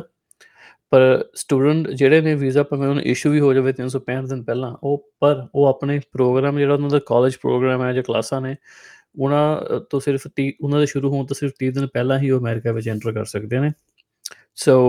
ਬੇਸਿਕਲੀ ਤੁਸੀਂ ਵੀਜ਼ਾ ਤੁਹਾਨੂੰ ਇਸ਼ੂ ਹੋ ਜਾਏਗਾ, ਪਰ ਤੁਸੀਂ ਅਮਰੀਕਾ ਨਹੀਂ ਆ ਸਕਦੇ। ਜਦ ਤੱਕ ਤੁਹਾਡੀ ਕਲਾਸਾਂ ਨਹੀਂ ਸ਼ੁਰੂ ਹੋਣ ਵਾਲੀਆਂ, ਉਸ ਤੋਂ 30 ਦਿਨ ਪਹਿਲਾਂ ਤੁਸੀਂ ਐਂਟਰ ਕਰ ਸਕਦੇ ਹੋ। ਤੇ ਉਹ ਵੀ ਜਦੋਂ ਤੁਸੀਂ ਐਂਟਰ ਕਰਨਾ ਹੈ the time of your entry ਜਦੋਂ ਤੁਸੀਂ ਜਿੱਥੇ ਵੀ ਤੁਹਾਡੀ ਯੂਨੀਵਰਸਿਟੀ ਹੈ, ਜਿੱਥੇ ਵੀ ਤੁਸੀਂ ਲੈਂਡ ਕਰਨਾ ਹੈ ਜਿਹੜੇ ਰਿਕੁਆਇਰਮੈਂਟਸ ਨੇ ਉਹ ਚੇਂਜ ਨਹੀਂ ਹੋਈਆਂ, ਉਹੀ ਨੇ ਕਿ ਜਿਹੜਾ student and exchange information system ਹੈ, ਉਹਦੇ ਵਿੱਚ ਤੁਹਾਡਾ ਫਾਰਮ I20 ਜਿਹੜਾ ਹੈ, ਉਹ ਅਵੇਲੇਬਲ ਹੋਣਾ ਚਾਹੀਦਾ ਹੈ। ਤੁਹਾਡੇ ਜਿਹੜਾ I20 ਉੱਪਰ ਤੁਹਾਡੇ ਸਕੂਲ ਦਾ ਨਾਮ ਤੇ ਜਿਹੜਾ ਤੁਹਾਡੇ ਵੀਜ਼ੇ ਉੱਪਰ ਸਕੂਲ ਦਾ ਨਾਮ ਹੈ, ਉਹ ਸੇਮ ਹੋਣਾ ਚਾਹੀਦਾ ਹੈ। ਤੁਹਾਡੀ financial information up to date ਹੋਣੀ ਚਾਹੀਦੀ ਹੈ ਤੇ ਜੇ ਤੁਸੀਂ 30 ਦਿਨ ਪਹਿਲਾਂ ਤੋਂ ਦੇ ਤੁਸੀਂ 30 ਦਿਨ ਪਹਿਲਾਂ ਐਂਟਰ ਕਰਨ ਦੀ ਕੋਸ਼ਿਸ਼ ਕਰੋਗੇ ਅਮਰੀਕਾ ਦੇ ਵਿੱਚ ਆਪਣੇ ਸਟੂਡੈਂਟ ਵੀਜ਼ੇ ਤੇ ਤੇ ਤੁਹਾਡਾ ਜਿਹੜਾ ਵੀਜ਼ਾ ਕੈਨਸਲ ਵੀ ਕੀਤਾ ਜਾ ਸਕਦਾ ਹੈ। ਇਸ ਤੋਂ ਇਲਾਵਾ ਜੀ ਜਿਹੜੀ ਇਹ ਫੀਸ ਹੈਗੀ ਹੈ ਵੀਜ਼ੇ ਦੀ, ਸਟੂਡੈਂਟ ਵੀਜ਼ੇ ਦੀ, ਇਮੀਗ੍ਰੇਸ਼ਨ ਫੀਸ ਉਹ ਵੀ ਚੇਂਜ ਹੋ ਚੁੱਕੀ ਹੈ ਜੀ। ਪਹਿਲੇ ਕਾਸਟ ਹੈਗੀ ਸੀ ਸਟੂਡੈਂਟ ਦੀ 160 ਡਾਲਰ ਪਰ ਐਪਲੀਕੇਸ਼ਨ ਤੇ ਉਹਨੂੰ ਹੁਣ ਚੇਂਜ ਕਰਕੇ ਇਹਨਾਂ ਨੇ 165 185 ਡਾਲਰ ਸੌਰੀ ਪਰ ਐਪਲੀਕੇਸ਼ਨ ਕਰਤਾ ਹੈ। ਸੋ ਪਹਿਲੇ ਫੀਸ ਸੀ 160 ਡਾਲਰ ਹੁਣ ਹੋਗੀ ਜੀ 185 ਡਾਲਰ ਤੇ ਇਹ ਜਿਹੜਾ ਚੇਂਜਸ ਹੈ ਜੀ, ਇਹ 30 ਮਈ 2023 ਨੂੰ ਲਾਗੂ ਹੋਣਗੇ। ਸੋ ਬੇਸਿਕਲੀ ਨੈਕਸਟ ਟਿਊਜ਼ਡੇ ਨੂੰ ਜਿਹੜੀ ਫੀਸ ਹੈ ਉਹ ਵੱਧ ਕੇ 160 ਤੋਂ ਤੇ 185 ਡਾਲਰ ਹੋ ਜਾਣੀ ਹੈ। ਤੇ ਇਹ ਸੀ ਜੀ ਸਟੂਡੈਂਟ ਅਪਡੇਟ ਮਾਈਨਰ ਅਪਡੇਟ ਹੈ, ਪਰ ਜ਼ਰੂਰੀ ਹੈ ਬਿਕਾਜ਼ ਕਈ ਲੋਕਾਂ ਨੂੰ ਵੀਜ਼ਾ ਮਿਲ ਜਾਣਾ ਸੀ ਆਲਮੋਸਟ ਸਾਲ ਪਹਿਲੇ, ਤੇ ਜੋ ਜੋ ਐਂਟਰ ਕਰਨਗੇ, ਤੇ ਉਹਨਾਂ ਨੂੰ ਪਤਾ ਹੋਣਾ ਚਾਹੀਦਾ ਹੈ ਕਿ ਉਹਨਾਂ ਦਾ ਵੀਜ਼ਾ ਵੀ ਕੈਨਸਲ ਹੋ ਸਕਦਾ ਹੈ, ਤੇ ਦੁਬਾਰਾ ਉਹਨਾਂ ਨੂੰ ਵੀਜ਼ਾ ਮਿਲਣ 'ਚ ਵੀ ਮੁਸ਼ਕਲ ਆ ਸਕਦੀ ਹੈ। ਸੋ ਵੀਜ਼ਾ ਮਿਲਣਾ ਤੇ ਐਂਟਰ ਕਰਨਾ ਦੋ ਅਲੱਗ-ਅਲੱਗ ਚੀਜ਼ਾਂ ਨੇ। ਸੋ ਜੇ ਤੁਹਾਡੇ ਕੋਲ, ਜੇ ਤੁਸੀਂ ਕਿਸੇ ਨੂੰ ਜਾਣਦੇ ਹੋ ਜਿਹਨੂੰ ਇਹ ਵੀਜ਼ਾ ਮਿਲੇਗਾ 1 ਸਾਲ ਪਹਿਲਾਂ ਮੇਕ ਸ਼ੋਰ ਕਿ ਦੇ ਨੋ ਕਿ ਉਹ ਸਿਰਫ 30 ਦਿਨ ਪਹਿਲਾਂ ਹੀ ਆਪਣੇ ਕੋਲ ਸ਼ੁਰੂ ਹੋਣ ਤੋਂ 30 ਦਿਨ ਪਹਿਲਾਂ ਹੀ ਅਮਰੀਕਾ 'ਚ ਐਂਟਰ ਕਰ ਸਕਦੇ ਨੇ। ਤੇ ਹੁਣ ਆਪਾਂ ਗੱਲਬਾਤ ਕਰਾਂਗੇ ਜੀ ਫਿੰਗਰਪ੍ਰਿੰਟ ਪ੍ਰੋਸੈਸ ਤੇ ਜਿਨ੍ਹਾਂ ਦੀ ਅਸਲਮ ਐਪਲੀਕੇਸ਼ਨ ਲੱਗੀ ਹੋਈ ਇਮੀਗ੍ਰੇਸ਼ਨ ਕੋਰਟ ਦੇ ਵਿੱਚ। ਉਹਨਾਂ ਦਾ ਫਿੰਗਰਪ੍ਰਿੰਟ ਪ੍ਰੋਸੈਸ ਥੋੜਾ ਜਿਹਾ ਵੱਖਰਾ ਹੁੰਦਾ ਹੈ, ਜਿਨ੍ਹਾਂ ਦੀ ਐਪਲੀਕੇਸ਼ਨ ਲੱਗੀ ਹੁੰਦੀ ਹੈ ਇਮੀਗ੍ਰੇਸ਼ਨ ਏਜੰਸੀ ਦੇ ਕੋਲ। ਜਦੋਂ ਤੁਸੀਂ ਏਜੰਸੀ ਵਿੱਚ ਐਪਲੀਕੇਸ਼ਨ ਲਾਉਂਦੇ ਹੋ ਤੇ ਤੁਹਾਨੂੰ ਏਜੰਸੀ ਰਸੀਦ ਨੋਟਿਸ ਇਸ਼ੂ ਕਰਦੀ ਹੈ, ਉਸ ਤੋਂ ਬਾਅਦ ਤੁਹਾਡੇ ਫਿੰਗਰਪ੍ਰਿੰਟ ਨੋਟਿਸ ਜਿਹੜੇ ਹਨ ਇਸ਼ੂ ਹੋ ਜਾਂਦੇ ਨੇ। ਪਰ ਜੇ ਤੁਹਾਡੀ ਐਪਲੀਕੇਸ਼ਨ ਲੱਗੀ ਹੋਵੇ ਜੀ ਇਮੀਗ੍ਰੇਸ਼ਨ ਕੋਰਟ ਦੇ ਵਿੱਚ, ਤੇ ਫਿਰ ਜਿਹੜੀ ਇਮੀਗ੍ਰੇਸ਼ਨ ਏਜੰਸੀ ਹੈ, ਉਹ ਆਟੋਮੈਟਿਕਲੀ ਤੁਹਾਨੂੰ ਫਿੰਗਰਪ੍ਰਿੰਟ ਵਾਸਤੇ ਰਿਕੁਐਸਟ ਨਹੀਂ ਭੇਜਦੀ, ਉਹ ਤੁਹਾਨੂੰ ਆਪ ਮੰਗਵਾਉਣੀ ਪੈਂਦੀ ਹੈ। ਸੋ ਜਦੋਂ ਤੁਹਾਡੀ ਅਸੈਲਮ ਐਪਲੀਕੇਸ਼ਨ ਕੋਡ ਵਿੱਚ ਐਕਸੈਪਟ ਹੋ ਜਾਵੇ, ਉਹ ਐਕਸੈਪਟ ਹੋਈ, ਕੀਤੀ ਹੋਈ ਐਪਲੀਕੇਸ਼ਨ ਦੇ ਪਹਿਲੇ 3 ਪੇਜ ਐਪਲੀਕੇਸ਼ਨ ਦੇ, ਸਿਰਫ ਪਹਿਲੇ 3 ਪੇਜ ਤੇ ਉਸ ਤੋਂ ਬਾਅਦ ਜੇ ਤੁਹਾਡੇ ਕੋਲ ਵਕੀਲ ਹੈਗਾ ਤੇ ਇੱਕ G28 ਫਾਰਮ ਹੁੰਦਾ ਹੈ ਉਹ ਤੁਹਾਡੇ ਵੱਲੋਂ ਤੇ ਤੁਹਾਡੇ ਵਕੀਲ ਵੱਲੋਂ ਸਾਈਨ ਕੀਤਾ ਹੋਣਾ ਚਾਹੀਦਾ ਹੈ। ਤੇ ਤੀਸਰੇ ਨੰਬਰ ਤੇ ਜਿਹੜੀ ਇਨਸਟਰਕਸ਼ਨਸ ਨੇ ਵੀ ਉਹ ਨਬਰਾਸਕਾ ਸਰਵਿਸ ਸੈਂਟਰ ਨੂੰ ਤੁਸੀਂ ਏਜੰਸੀ ਨੂੰ ਕਿਵੇਂ ਭੇਜਣੀ ਹੈ ਰਿਕੁਐਸਟ ਉਹਦੀ ਵੀ ਕਾਪੀ ਤੁਹਾਨੂੰ ਨਾਲ ਫਾਈਲ ਕਰਨੀ ਪੈਂਦੀ ਹੈ। ਸੋ ਤਿੰਨ ਚੀਜ਼ਾਂ ਜੀ। ਪਹਿਲੇ ਤਿੰਨ ਪੇਜ ਤੁਹਾਡੀ ਐਕਸੈਪਟ ਕੀਤੀ ਹੋਈ ਅਸਲਮ ਐਪਲੀਕੇਸ਼ਨ ਦੇ। G28 ਜੇ ਤੁਹਾਡੇ ਕੋਲ ਅਟਰਨੀ ਹੈਗਾ। ਤੇ ਜਿਹੜੇ ਉਹ ਇਨਸਟਰਕਸ਼ਨਸ ਨੇ ਨਿਬਰਾਸਕਾ ਸੈਂਟਰ ਨੂੰ ਉਹ ਰਿਕੁਐਸਟ ਫਿੰਗਰਪ੍ਰਿੰਟ ਵਾਸਤੇ ਭੇਜਣ ਵਾਲੀ, ਉਹ, ਉਹਦੀ ਕਾਪੀ ਨਾਲ ਫਾਈਲ ਹੋਏਗੀ। ਤੇ ਜਿਹੜਾ ਐਡਰੈਸ ਹੈ ਜੀ, ਵੀ ਉਹ ਕਿੱਥੇ ਫਾਈਲ ਕਰਨੀ ਹੈ, ਉਹ ਜਿਹੜਾ ਇਨਸਟਰਕਸ਼ਨ ਨੋਟਿਸ ਹੈਗਾ ਹੈ, ਉਹਦੇ ਉੱਪਰ ਐਡਰੈਸ ਲਿਖਿਆ ਹੋਇਆ ਹੈ ਸਟੈਪ ਨੰਬਰ 3 ਤੇ ਤੇ ਉਹੀ ਐਡਰੈਸ ਤੇ ਤੁਸੀਂ ਜਿਹੜੀ ਮੇਲ ਹੈਗੀ ਹੈ, ਤੁਸੀਂ ਸੈਂਡ ਕਰਨੀ ਹੈ ਮੈਂ ਰეკਮੈਂਡ ਕਰਾਂਗਾ ਕਿ ਤੁਸੀਂ ਸਰਟੀਫਾਈਡ ਮੇਲ ਜਾਂ ਫਿਰ ਯੂ نو ਕੋਈ ਵੀ ਮੇਲ ਕਰੋ ਜਿੰਨਾ ਤੁਸੀਂ ਟਰੈਕ ਕਰ ਸਕਦੇ ਹੋ ਵੀ ਐਪਲੀਕੇਸ਼ਨ ਪਹੁੰਚ ਗਈ ਹੈ ਕਿ ਨਹੀਂ ਬਿਕਾਜ਼ ਕੱਲ ਨੂੰ ਤੁਹਾਨੂੰ ਉਹਦਾ ਪ੍ਰੂਫ ਵੀ ਦੇਣਾ ਪੈ ਸਕਦਾ ਹੈ ਵੀ ਤੁਹਾਡੀ ਜਿਹੜੀ ਐਪਲੀਕੇਸ਼ਨ ਤੁਸੀਂ ਭੇਜੀ ਸੀ ਫਿੰਗਰਪ੍ਰਿੰਟ ਵਾਸਤੇ, ਉਹ ਏਜੰਸੀ ਕੋ ਟਾਈਮ ਨਾਲ ਪਹੁੰਚ ਗਈ ਸੀ। ਤੇ ਅਪ੍ਰੈਲ 1 2005 ਤੋਂ ਬਾਅਦ ਰਿਕੁਆਇਰਮੈਂਟ ਹੈ ਕਿ ਜਿਹੜੇ ਇਮੀਗ੍ਰੇਸ਼ਨ ਜੱਜ ਨੇ, ਉਹ ਕਿਸੇ ਨੂੰ ਵੀ ਅਸਾਈਲਮ ਗ੍ਰੈਂਟ ਨਹੀਂ ਕਰ ਸਕਦੇ ਜਾਂ ਕੋਈ ਹੋਰ ਵੀ ਜਿਹੜਾ ਰਿਲੀਫ ਹੈਗਾ ਜਾਂ ਡੈਪੋਰਟੇਸ਼ਨ ਤੋਂ ਉਹ ਨਹੀਂ ਗ੍ਰੈਂਟ ਕਰ ਸਕਦੇ। ਜਦ ਤੱਕ ਕਿ ਉਸ ਐਪਲੀਕੈਂਟ ਦੇ ਫਿੰਗਰਪ੍ਰਿੰਟ ਬੈਕਗ੍ਰਾਉਂਡ ਤੇ ਸਿਕਿਉਰਿਟੀ ਚੈੱਕ ਨਹੀਂ ਹੋ ਜਾਂਦੇ। ਸੋ 2022 ਦਾ ਕੇਸ ਹੈ ਜੀ। ਮੀਹੀਆ ਵਲਾਸਕਸ ਵਰਸਸ ਗਾਰਲੈਂਡ ਇਹ ਕੇਸ ਆਂਦਾ ਜੀ 4th ਸਰਕਟ ਦੇ ਵਿੱਚੋਂ। ਕਾਫੀ ਟਰਬਲਿੰਗ ਕੇਸ ਹੈਗਾ ਵੀ ਇਹ ਕੇਸ ਦੇ ਵਿੱਚ ਜਿਹੜੇ ਨੇ ਫਿੰਗਰਪ੍ਰਿੰਟ ਨਹੀਂ ਹੋ ਪਾਏ ਸੀ। ਤੇ ਜਿਹੜਾ ਇਮੀਗ੍ਰੇਸ਼ਨ ਜੱਜ ਸੀ, ਉਹਨੇ ਬਿਨਾ ਬਿਆਨ ਲਏ ਜਿਹੜੀ ਅਸਾਲਮ ਐਪਲੀਕੇਸ਼ਨ ਸੀ, ਉਹਨੇ ਉਹ ਟਰਮੀਨੇਟ ਕਰਤੀ ਸੀ। ਤੇ ਉਹ ਜਦੋਂ ਕੇਸ ਅਪੀਲਾਂ ਦੇ ਬਾਅਦ ਵੀ ਜਦੋਂ 4th ਸਰਕਟ ਤੱਕ ਪਹੁੰਚਿਆ, ਤੇ 4th ਸਰਕਟ ਨੇ ਵੀ ਇਹੀ ਕਿਹਾ ਵੀ ਇਮੀਗ੍ਰੇਸ਼ਨ ਜੱਜ ਦਾ ਕਰ ਸਕਦਾ ਸੀ, ਕਿਉਂਕਿ ਮੀਹਾ ਵਲਾਸਕਸ ਦੇ ਜਿਹੜੇ ਨੇ ਫਿੰਗਰਪ੍ਰਿੰਟ ਟਾਈਮ ਨਾਲ ਨਹੀਂ ਹੋ ਪਾਏ। ਉਹਦੇ ਕਰਕੇ ਜਿਹੜੀ ਇੱਕ ਪੈਨਲਟੀ ਹੈ ਵੀ ਪ੍ਰੀ ਟਰਮੀਨੇਟ ਪ੍ਰੀ ਟਰਮੀਨੇਟ ਕਰ ਸਕਦੇ ਨੇ ਸੈਲਮ ਐਪਲੀਕੇਸ਼ਨ ਨੂੰ ਤੇ ਉਹ ਫਿਰ ਜੱਜ ਨੇ ਕਰਕੇ ਵੀ ਜੋ ਜੱਜ ਦਾ ਡਿਸਕ੍ਰੈਸ਼ਨ ਹੁੰਦਾ ਉਹ ਤੋਂ ਬਾਹਰ ਸਟੈਪ ਨਹੀਂ ਲਿਆ ਤੇ ਜੱਜ ਨੇ ਜੋ ਕੀਤਾ ਸਹੀ ਕੀਤਾ। ਸੋ ਐਸੇ ਕਰਕੇ ਬਹੁਤ ਜ਼ਰੂਰੀ ਹੈ ਜੀ ਕਿ ਜੇ ਤੁਹਾਡੀ ਸੈਲਮ ਐਪਲੀਕੇਸ਼ਨ ਲੱਗੀ ਹੋਈ ਹੈ, ਉਹ ਕੋਰਟ ਦੇ ਵਿੱਚ ਉਹਦੇ ਐਕਸੈਪਟ ਹੁੰਦੇ ਹੀ ਤੁਸੀਂ ਜਿਹੜੀ ਰਿਕੁਐਸਟ ਆ ਉਹ ਆਪਣੀ ਏਜੰਸੀ ਨੂੰ ਪਾਓ। ਵਾਂਸ ਅਗੇਨ ਤੁਹਾਡੀ ਐਕਸੈਪਟ ਕੀਤੀ ਹੋਈ ਐਪਲੀਕੇਸ਼ਨ ਦੇ ਪਹਿਲੇ ਤਿੰਨ ਪੇਜ G28 ਸਾਈਨ ਕੀਤਾ ਹੋਇਆ ਜੇ ਤੁਹਾਡੇ ਕੋਲ ਵਕੀਲ ਹੈ ਤੇ ਜਿਹੜੀ ਇਨਸਟਰਕਸ਼ਨਸ ਹੈ, ਉਹਦੀ ਵੀ ਕਾਪੀ ਜਿਹੜੀ ਹੈ ਤੁਸੀਂ ਨਾਲ ਭੇਜਣੀ ਹੈ। ਤੇ ਜੇ ਤੁਸੀਂ ਇਹ ਰਿਕੁਐਸਟ ਭੇਜਦੇ ਹੋ ਤੇ ਤੁਹਾਨੂੰ ਕੋਈ ਜਵਾਬ ਨਹੀਂ ਆਂਦਾ ਤੇ ਤੁਹਾਡੀ ਫਾਈਨਲ ਹੀਅਰਿੰਗ ਜਿਹੜੀ ਆ ਜਾਂਦੀ ਹੈ ਤੇ ਉਸ ਤੋਂ ਪਹਿਲਾਂ ਪਹਿਲਾਂ ਮੈਂ ਰეკਮੈਂਡ ਕਰਾਂਗਾ ਵੀ ਤੁਸੀਂ ਆਪਣੇ ਅਟਾਰਨੀ ਨੂੰ ਕਹੋ ਜਾਂ ਤੁਸੀਂ ਜੇ ਕੋਈ ਅਟਾਰਨੀ ਨਹੀਂ ਹੈ ਤਾਂ ਤੁਸੀਂ ਆਪ ਵੀ ਕਰ ਸਕਦੇ ਹੋ, ਵੀ ਇੱਕ ਸਟੇਟਸ ਰਿਪੋਰਟ ਜਿਹੜੀ ਹੈ ਉਹ ਤੁਸੀਂ ਸਬਮਿਟ ਕਰ ਦਿਓ ਕੋਡ ਨੂੰ, ਉਹਦੇ ਵਿੱਚ ਤੁਸੀਂ ਜਿਹੜੀ ਐਪਲੀਕੇਸ਼ਨ ਜਿਹੜੀ ਤੁਸੀਂ ਰਿਕੁਐਸਟ ਭੇਜੀ ਸੀ ਉਹਦੀ ਕਾਪੀ ਤੇ ਸ਼ਿਪਿੰਗ ਲੇਬਲ ਤੇ ਮੈਂ ਤਾਂ ਵੀ ਰეკਮੈਂਡ ਕਰਾਂਗਾ ਵੀ ਡਿਲੀਵਰੀ ਵੀ ਉਹਨੂੰ ਆਨਲਾਈਨ ਟਰੈਕ ਕਰਕੇ ਵੀ ਜਦੋਂ ਜਿਸ ਲਿਖਾ ਡਿਲੀਵਰ ਹੈਗੀ ਹੈ, ਉਹਦਾ ਵੀ ਸਕਰੀਨਸ਼ਾਟ ਖਿੱਚ ਕੇ ਜਾਂ ਉਹਨੂੰ ਪ੍ਰਿੰਟ ਕਰਕੇ ਉਹ ਵੀ ਤੁਸੀਂ ਨਾਲ ਸਬਮਿਟ ਕਰ ਸਕਦੇ ਹੋ। ਤਾਂ ਕਿ ਜੱਜ ਨੂੰ ਤੁਸੀਂ ਦੱਸ ਸਕੋ ਵੀ ਅਸੀਂ ਤਾਂ ਟਾਈਮ ਨਾਲ ਆਪਣੀ ਐਪਲੀਕੇਸ਼ਨ ਭੇਜਤੀ ਸੀ ਫਿੰਗਰਪ੍ਰਿੰਟ ਵਾਸਤੇ। ਪਰ ਏਜੰਸੀ ਦਾ ਜਿਹੜਾ ਡਿਲੇ ਹੈ, ਉਹ ਏਜੰਸੀ ਨੇ ਕਾਸ ਕੀਤਾ, ਉਹ ਚ ਸਾਡਾ ਕੋਈ ਕਸੂਰ ਨਹੀਂ ਹੈਗਾ। ਤੇ ਇਹ ਤੁਸੀਂ ਸਟੈਪ ਤਾਂ ਕਰਨਾ ਜੇ ਮੰਨ ਲਓ ਤੁਹਾਡੀ ਫਾਈਨਲ ਤਰੀਕ ਜਿਹੜੀ ਆ ਰਹੀ ਹੈ, ਮੈਂ ਰეკਮੈਂਡ ਕਰਾਂਗਾ ਵੀ ਘੱਟੋ ਘੱਟ 90 ਦਿਨ 3 ਮਹੀਨੇ ਪਹਿਲਾਂ ਤੁਸੀਂ ਜਿਹੜੀ ਸਟੇਟਸ ਰਿਪੋਰਟ ਹੈ, ਉਹ ਜੱਜ ਕੋਲ ਭੇਜੋ। ਤਾਂ ਕਿ ਜੋ ਜੱਜ ਨੂੰ ਪਤਾ ਹੋਵੇ ਵੀ ਤੁਸੀਂ ਡਿਲੀਜੈਂਟ ਐਫਰਟ ਕੀਤਾ ਹੈ ਆਪਣੇ ਫਿੰਗਰਪ੍ਰਿੰਟ ਕਰਾਉਣ ਵਾਸਤੇ। ਪਰ ਏਜੰਸੀ ਦਾ ਡਿਲੇ ਕਰਕੇ ਤੁਹਾਡੇ ਫਿੰਗਰਪ੍ਰਿੰਟ ਨਹੀਂ ਹੋ ਸਕੇ। ਸੋ ਉਹਦੇ ਨਾਲ ਕੀ ਹੋਏਗਾ ਕਿ ਘੱਟੋ ਘੱਟ ਜੋ ਮੀਂਹ ਹੈ ਵਲਾਸਕਸ ਨਾਲ ਹੋਇਆ ਵੀ ਤੁਹਾਡੀ ਜਿਹੜੀ ਐਪਲੀਕੇਸ਼ਨ ਹੈ, ਉਹ ਪ੍ਰੀਮੈਚੁਰਲੀ ਟਰਮੀਨੇਟ ਨਹੀਂ ਕਰੇਗਾ ਕੋਡ ਤੇ ਐਟਲੀਸਟ ਤੁਹਾਨੂੰ ਮੌਕਾ ਦਿੱਤਾ ਜਾਵੇਗਾ। ਅ ਯੂ نو ਤਰੀਕ ਅੱਗੇ ਪੈ ਜਾਏਗੀ ਜਾਂ ਫਿਰ ਜੱਜ ਸਰਕਾਰ ਨੂੰ ਕਹਿ ਸਕਦਾ ਹੈ ਵੀ ਜਿਹੜੇ ਇਹਨਾਂ ਦੇ ਪੁਰਾਣੇ ਫਿੰਗਰਪ੍ਰਿੰਟ ਨੇ, ਉਹਨਾਂ ਨੂੰ ਰੀਕੈਪਚਰ ਰੀਫਰੈਸ਼ ਕਰ ਲਿੱਤਾ ਜਾਵੇ ਜੋ ਕਦੀ ਹੋਈ ਸੀ। ਸੋ ਬਹੁਤ ਜ਼ਰੂਰੀ ਹੈ ਇਹ ਮਾਈਨਰ ਸਟੈਪ ਹੈ ਤੁਹਾਡੇ ਅਸੈਲਮ ਪ੍ਰੋਸੈਸ ਦੇ ਵਿੱਚ ਪਰ ਇਹਦੀ ਇੰਪਲੀਕੇਸ਼ਨਸ ਬਹੁਤ ਵੱਡੀਆਂ ਨੇ ਤੁਹਾਡੀ ਐਪਲੀਕੇਸ਼ਨ ਵਾਸਤੇ। ਸੋ ਜੇ ਤੁਹਾਡੀ ਐਪਲੀਕੇਸ਼ਨ ਕੋਰਟ ਵਿੱਚ ਹੈਗੀ ਹੈ ਅਸੈਲਮ ਦੀ ਸੋ ਤੁਸੀਂ ਇਹ ਪ੍ਰੋਸੈਸ ਫਾਲੋ ਕਰਕੇ ਤੇ ਆਪਣੇ ਜਿਹੜੇ ਫਿੰਗਰਪ੍ਰਿੰਟ ਨੇ, ਉਹ ਕੋਸ਼ਿਸ਼ ਕਰੋ ਕਿ ਤੁਹਾਡੀ ਫਾਈਨਲ ਤਰੀਕ ਤੋਂ ਪਹਿਲਾਂ ਪਹਿਲਾਂ ਉਹ ਹੋ ਜਾਣ, ਤਾਂ ਕਿ ਜੋ ਤੁਹਾਡਾ ਕੇਸ ਵਿੱਚ ਕੋਈ ਰੁਕਾਵਟ ਨਾ ਆਵੇ। ਤੇ ਫਾਈਨਲੀ ਆਪਾਂ ਹੁਣ ਗੱਲ ਕਰਾਂਗੇ ਵੀ ਜਿਹੜੇ ਜਿਨ੍ਹਾਂ ਦੇ ਅਸਾਈਲਮ ਕਲੇਮਸ ਡਿਨਾਈ ਹੋਏ ਨੇ, ਉਹ ਉਹਨਾਂ ਨੂੰ ਦੁਬਾਰਾ ਕਿਵੇਂ ਰੀਓਪਨ ਕਰਵਾ ਸਕਦੇ ਨੇ। ਸਭ ਤੋਂ ਪਹਿਲਾਂ ਜੀ, ਜੇ ਤਾਂ ਤੁਹਾਡਾ ਅਸਾਈਲਮ ਕਲੇਮ ਡਿਨਾਈ ਹੁੰਦਾ ਆ ਇਮੀਗ੍ਰੇਸ਼ਨ ਕੋਰਟ ਦੇ ਕੋਲੋਂ, ਤੇ ਤੁਸੀਂ ਉਹ ਆਰਡਰ ਨੂੰ ਤੁਹਾਨੂੰ ਅਪੀਲ ਕਰਨਾ ਚਾਹੀਦਾ ਹੈ, ਤੁਹਾਡੇ ਕੋਲ 30 ਦਿਨ ਹੁੰਦੇ ਨੇ from the date of decision ਤੇ ਉਹ ਜੱਜ ਨੇ ਵੈਸੇ ਤੁਹਾਨੂੰ ਦੱਸ ਦੇਣਾ, ਜੇ ਉਹ ਜੱਜ ਆਪਣਾ ਫੈਸਲਾ ਸੁਣਾਉਂਦਾ ਹੈ ਕਿਉਂਕਿ ਤੁਹਾਡੇ ਵਕੀਲ ਨੂੰ ਰਾਈਟ ਰਿਜ਼ਰਵ ਕਰਨਾ ਪੈਂਦਾ ਅਪੀਲ ਕਰਨ ਦਾ, ਤੇ ਉਹ ਰਾਈਟ ਕਦੀ ਵੇਵ ਨਹੀਂ ਕਰਨਾ ਚਾਹੀਦਾ, ਭਾਵੇਂ ਤੁਸੀਂ ਨਾ ਵੀ ਅਪੀਲ ਲਾਣੀ ਹੋਵੇ, ਫਿਰ ਵੀ ਉਹ ਜਿਹੜਾ ਰਾਈਟ ਹੈ ਉਹਨੂੰ ਰਿਜ਼ਰਵ ਕਰਨਾ ਜ਼ਰੂਰੀ ਹੈ ਇਨ ਕੇਸ ਬਾਅਦ ਤੁਸੀਂ ਆਪਣਾ ਮਾਈਂਡ ਚੇਂਜ ਕਰ ਲਵੋ। ਸੋ ਮੈਂ ਹੀ ਰეკਮੈਂਡ ਕਰਦਾ, ਜੇ ਤੁਹਾਡਾ ਕੇਸ ਬਾਈ ਚਾਂਸ ਡਿਨਾਈ ਹੋ ਜਾਂਦਾ, ਉਹਨੂੰ ਜ਼ਰੂਰ ਅਪੀਲ ਕਰੋ। ਬੋਰਡ ਆਫ ਇਮੀਗ੍ਰੇਸ਼ਨ ਅਪੀਲਸ ਜਾਂ ਬੀ ਜਿਹਨੂੰ ਆਪਾਂ ਬੀਆਈਏ ਵੀ ਕਹਿੰਦੇ ਆ ਉਹਨਾਂ ਦੇ ਕੋਲ ਤੇ ਉਹਦਾ ਨਾਲ ਕੀ ਹੋਏਗਾ ਵੀ ਜਿਹੜਾ ਅੰਡਰਲਾਈਨ ਆਰਡਰ ਹੈਗਾ ਜੱਜ ਦਾ, ਉਹ 30 ਦਿਨ ਤੱਕ ਫਾਈਨਲ ਨਹੀਂ ਹੁੰਦਾ। ਸੋ ਉਹ 30 ਦਿਨ ਦੇ ਵਿੱਚ ਵਿੱਚ ਤੁਸੀਂ ਵੈਸੇ ਵੀ ਅਪੀਲ ਫਾਈਲ ਕਰਨੀ ਹੁੰਦੀ ਹੈ ਬੀਆਈਏ ਦੇ ਕੋਲ ਤੇ ਉਹ ਅਪੀਲ ਫਾਈਲ ਹੋਣ ਦੇ ਨਾਲ ਜਿਹੜਾ ਆਰਡਰ ਹੈ ਰਿਮੂਵਲ ਆਰਡਰ ਹੈ, ਉਹ ਫਿਰ ਦੁਬਾਰਾ ਪੈਂਡਿੰਗ ਸਟੇਟਸ 'ਚ ਬੇਸਿਕਲੀ ਆ ਜਾਂਦਾ ਹੈ ਤੇ ਤੁਹਾਡਾ ਜਿਹੜਾ ਵਰਕ ਪਰਮਿਟ ਵੀ ਕੰਟੀਨਿਊਸ ਚੱਲਦਾ ਰਹਿੰਦਾ ਹੈ। ਜੇ ਤੁਸੀਂ ਆਲਰੇਡੀ ਤੁਹਾਡੇ ਕੋਲ ਹੈਗਾ ਹੈ, ਤੁਸੀਂ ਉਹਨੂੰ ਰੀਨਿਊ ਕਰਵਾ ਸਕਦੇ ਹੋ ਪੈਂਡਿੰਗ ਅਪੀਲ ਦੇ ਬੇਸਿਸ ਤੇ। ਤੇ ਤੁਹਾਡੀ ਜਿਹੜੀ ਰਿਮੂਵਲ ਆਰਡਰ ਫਾਈਨਲ ਨਾ ਹੋਣ ਕਰਕੇ ਤੁਸੀਂ ਰਿਮੂਵੇਬਲ ਨਹੀਂ ਹੈਗੇ ਕੰਟਰੀ ਚੋਂ।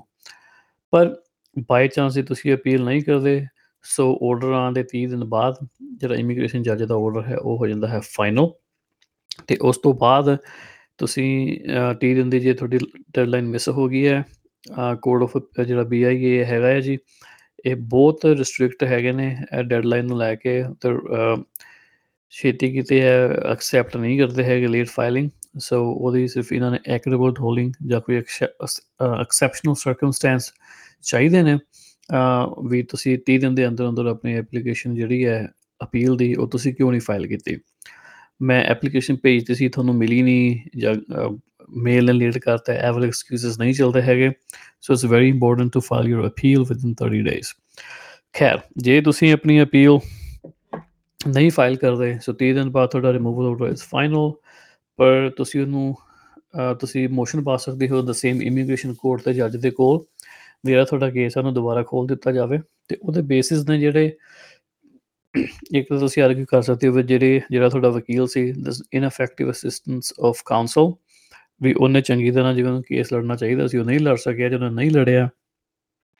ਉਹਦੇ ਨਾਲ ਜਿਹੜਾ ਹੈ ਤੁਹਾਡੇ ਕੇਸ ਨੂੰ ਕਾਫੀ ਫ਼ਰਕ ਪਿਆ ਹੈ। ਤੇ ਇਹ ਕਾਫੀ ਹਾਰਡ ਆਰਗੂਮੈਂਟ ਹੁੰਦੀ ਹੈ, ਇਹਦੀ ਹੋਰ ਵੀ ਰਿਕੁਆਇਰਮੈਂਟਾਂ ਨੇ ਸੋ ਅਗੇਨ ਮੈਂ ਕਿਸੇ ਹੋਰ ਐਪੀਸੋਡ ਵਿੱਚ ਇਹ ਡਿਸਕਸ ਕਰਾਂਗਾ because it's a beast of its own ਤੇ ਜਿਹੜੀ ਇਨਫੈਕਟਿਵ ਅਸਿਸਟੈਂਸ ਆਫ ਕਾਉਂਸਲ ਹੈ ਸੋ ਉਹ but it's a ground for you to file motion to reopen ਪਰ ਇਹਦੀ ਰਿਕੁਆਇਰਮੈਂਟਾਂ ਜਿਹੜੀਆਂ ਨੇ ਉਹ ਬਹੁਤ ਹੀ ਅਲੱਗ ਨੇ, ਜਿਹੜੀ ਆਮ ਮੋਸ਼ਨ ਟੂ ਰੀਓਪਨ ਦੀ ਰਿਕੁਆਇਰਮੈਂਟਸ ਨੇ। ਤੁਸੀਂ ਇਹ ਵੀ ਆਰਗੂਮੈਂਟ ਕਰ ਸਕਦੇ ਹੋ ਜੇ ਮੰਨ ਲਓ ਵੀ ਤੁਹਾਨੂੰ ਜੱਜ ਨੇ ਕਿਹਾ ਸੀ ਵੀ ਤੁਹਾਨੂੰ ਰਿਲੀਫ ਨਹੀਂ ਦਿੱਤਾ ਰਿਮੂਵਲ ਤੋਂ ਬਿਕਾਜ਼ ਸਾਡੀ ਕੋਈ ਅੰਡਰਲਾਈਂਗ ਕ੍ਰਿਮੀਨਲ ਕਨਵਿਕਸ਼ਨ ਸੀ ਜੇ ਉਹ ਤੁਸੀਂ, ਜਿਹੜੀ ਤੁਹਾਡੀ ਕ੍ਰਿਮੀਨਲ ਕਨਵਿਕਸ਼ਨ ਹੈ, ਉਹ ਵੈਕਟ ਹੋ ਜਾਂਦੀ ਹੈ,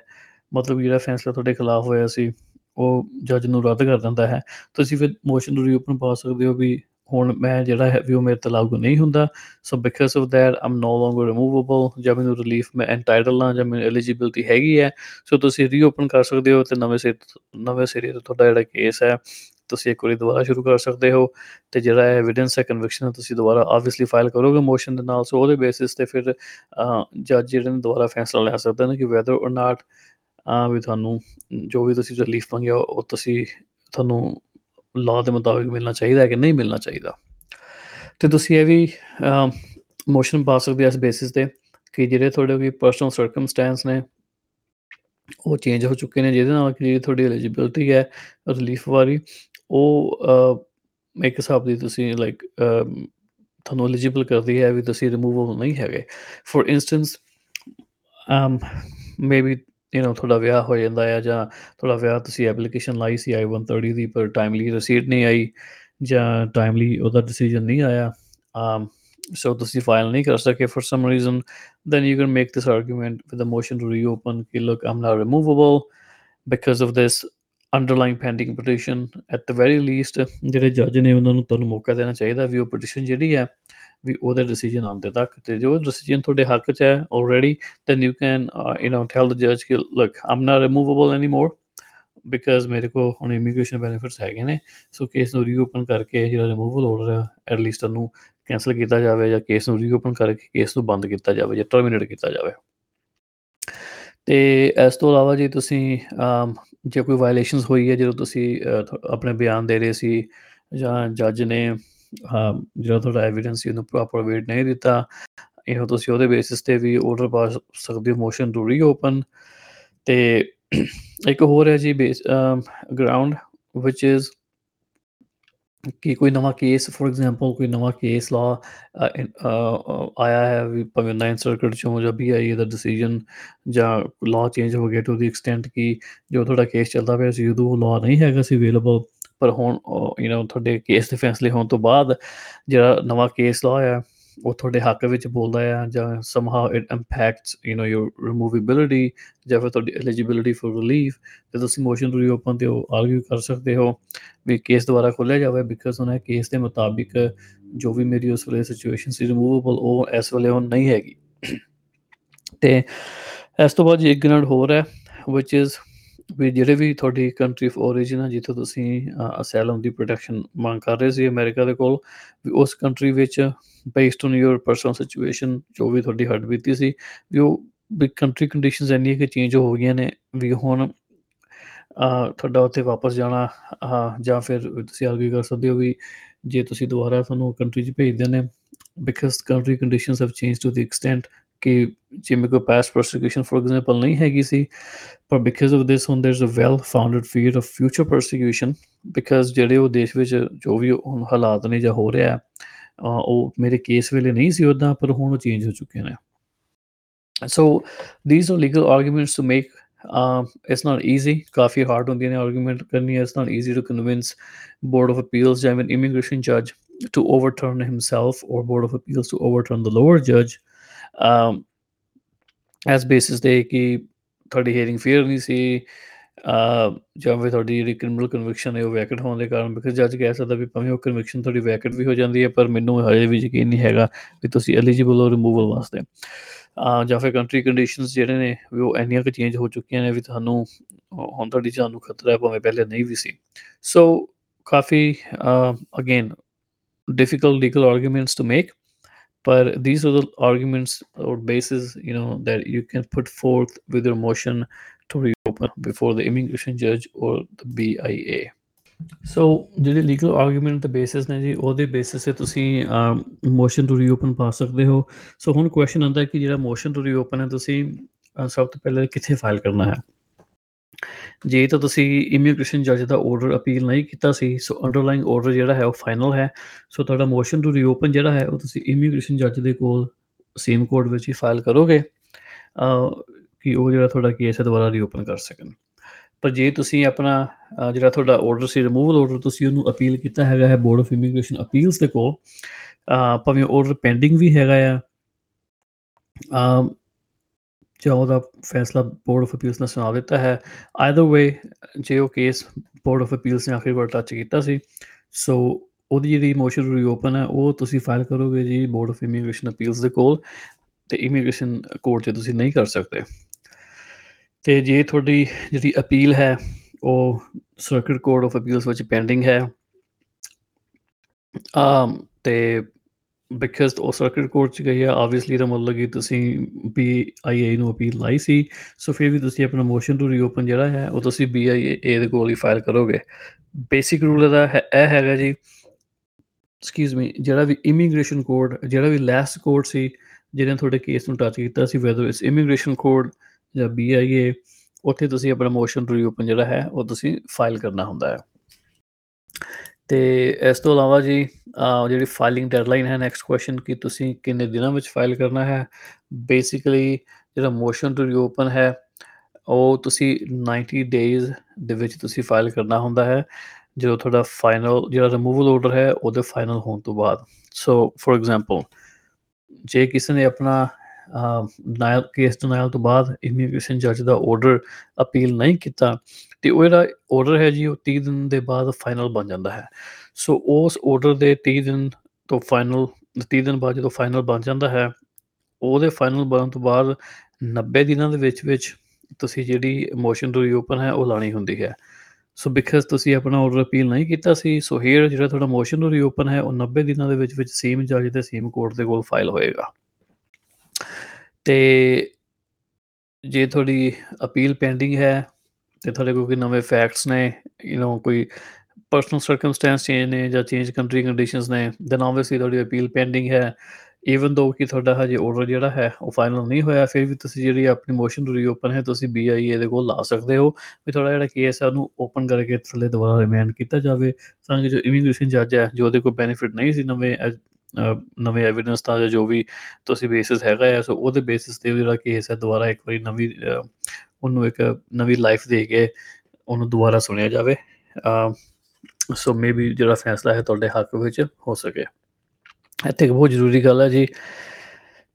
ਬਿਕਾਜ਼ ਇਮੀਗ੍ਰੇਸ਼ਨ ਕੋਰਟ ਦੀ ਡੈਡਲਾਈਨ ਜਿਹੜੀ ਨੇ ਬਹੁਤ ਹੀ ਜ਼ਿਆਦਾ ਸਟ੍ਰਿਕਟ ਕੰਪਲਾਈਂਸ ਵਾਲੀਆਂ ਨੇ। So 90 days means actually less than 90 days ਮਤਲਬ ਕਿ 90 ਦਿਨ ਜਾਂ 90 ਦਿਨ ਤੋਂ ਪਹਿਲਾਂ ਥੋੜਾ ਮੋਸ਼ਨ ਟੂ ਰੀਓਪਨ ਜਿਹੜਾ ਹੈ ਉਹ ਕੋਰਟ ਦੇ ਕੋਲ ਰਿਸੀਵ ਹੋਣਾ ਚਾਹੀਦਾ ਹੈ। ਮੀਨਿੰਗ ਉਹਦੇ ਉੱਪਰ ਕੋਰਟ ਰਿਸੀਵਲ ਦੀ ਸਟੈਂਪ ਲੱਗੀ ਹੋਣੀ ਚਾਹੀਦੀ ਹੈ। ਅ, ਜੇ ਉਹ ਇੱਕ ਦਿਨ ਵੀ ਲੇਟ ਹੋ ਜਾਂਦਾ ਹੈ ਦੈਨ ਇਟਸ ਲੇਟ ਮੋਸ਼ਨ ਤੇ ਉਹ ਡਿਨਾਈ ਕਰ ਸਕਦੇ ਨੇ ਸਾਰਾ motion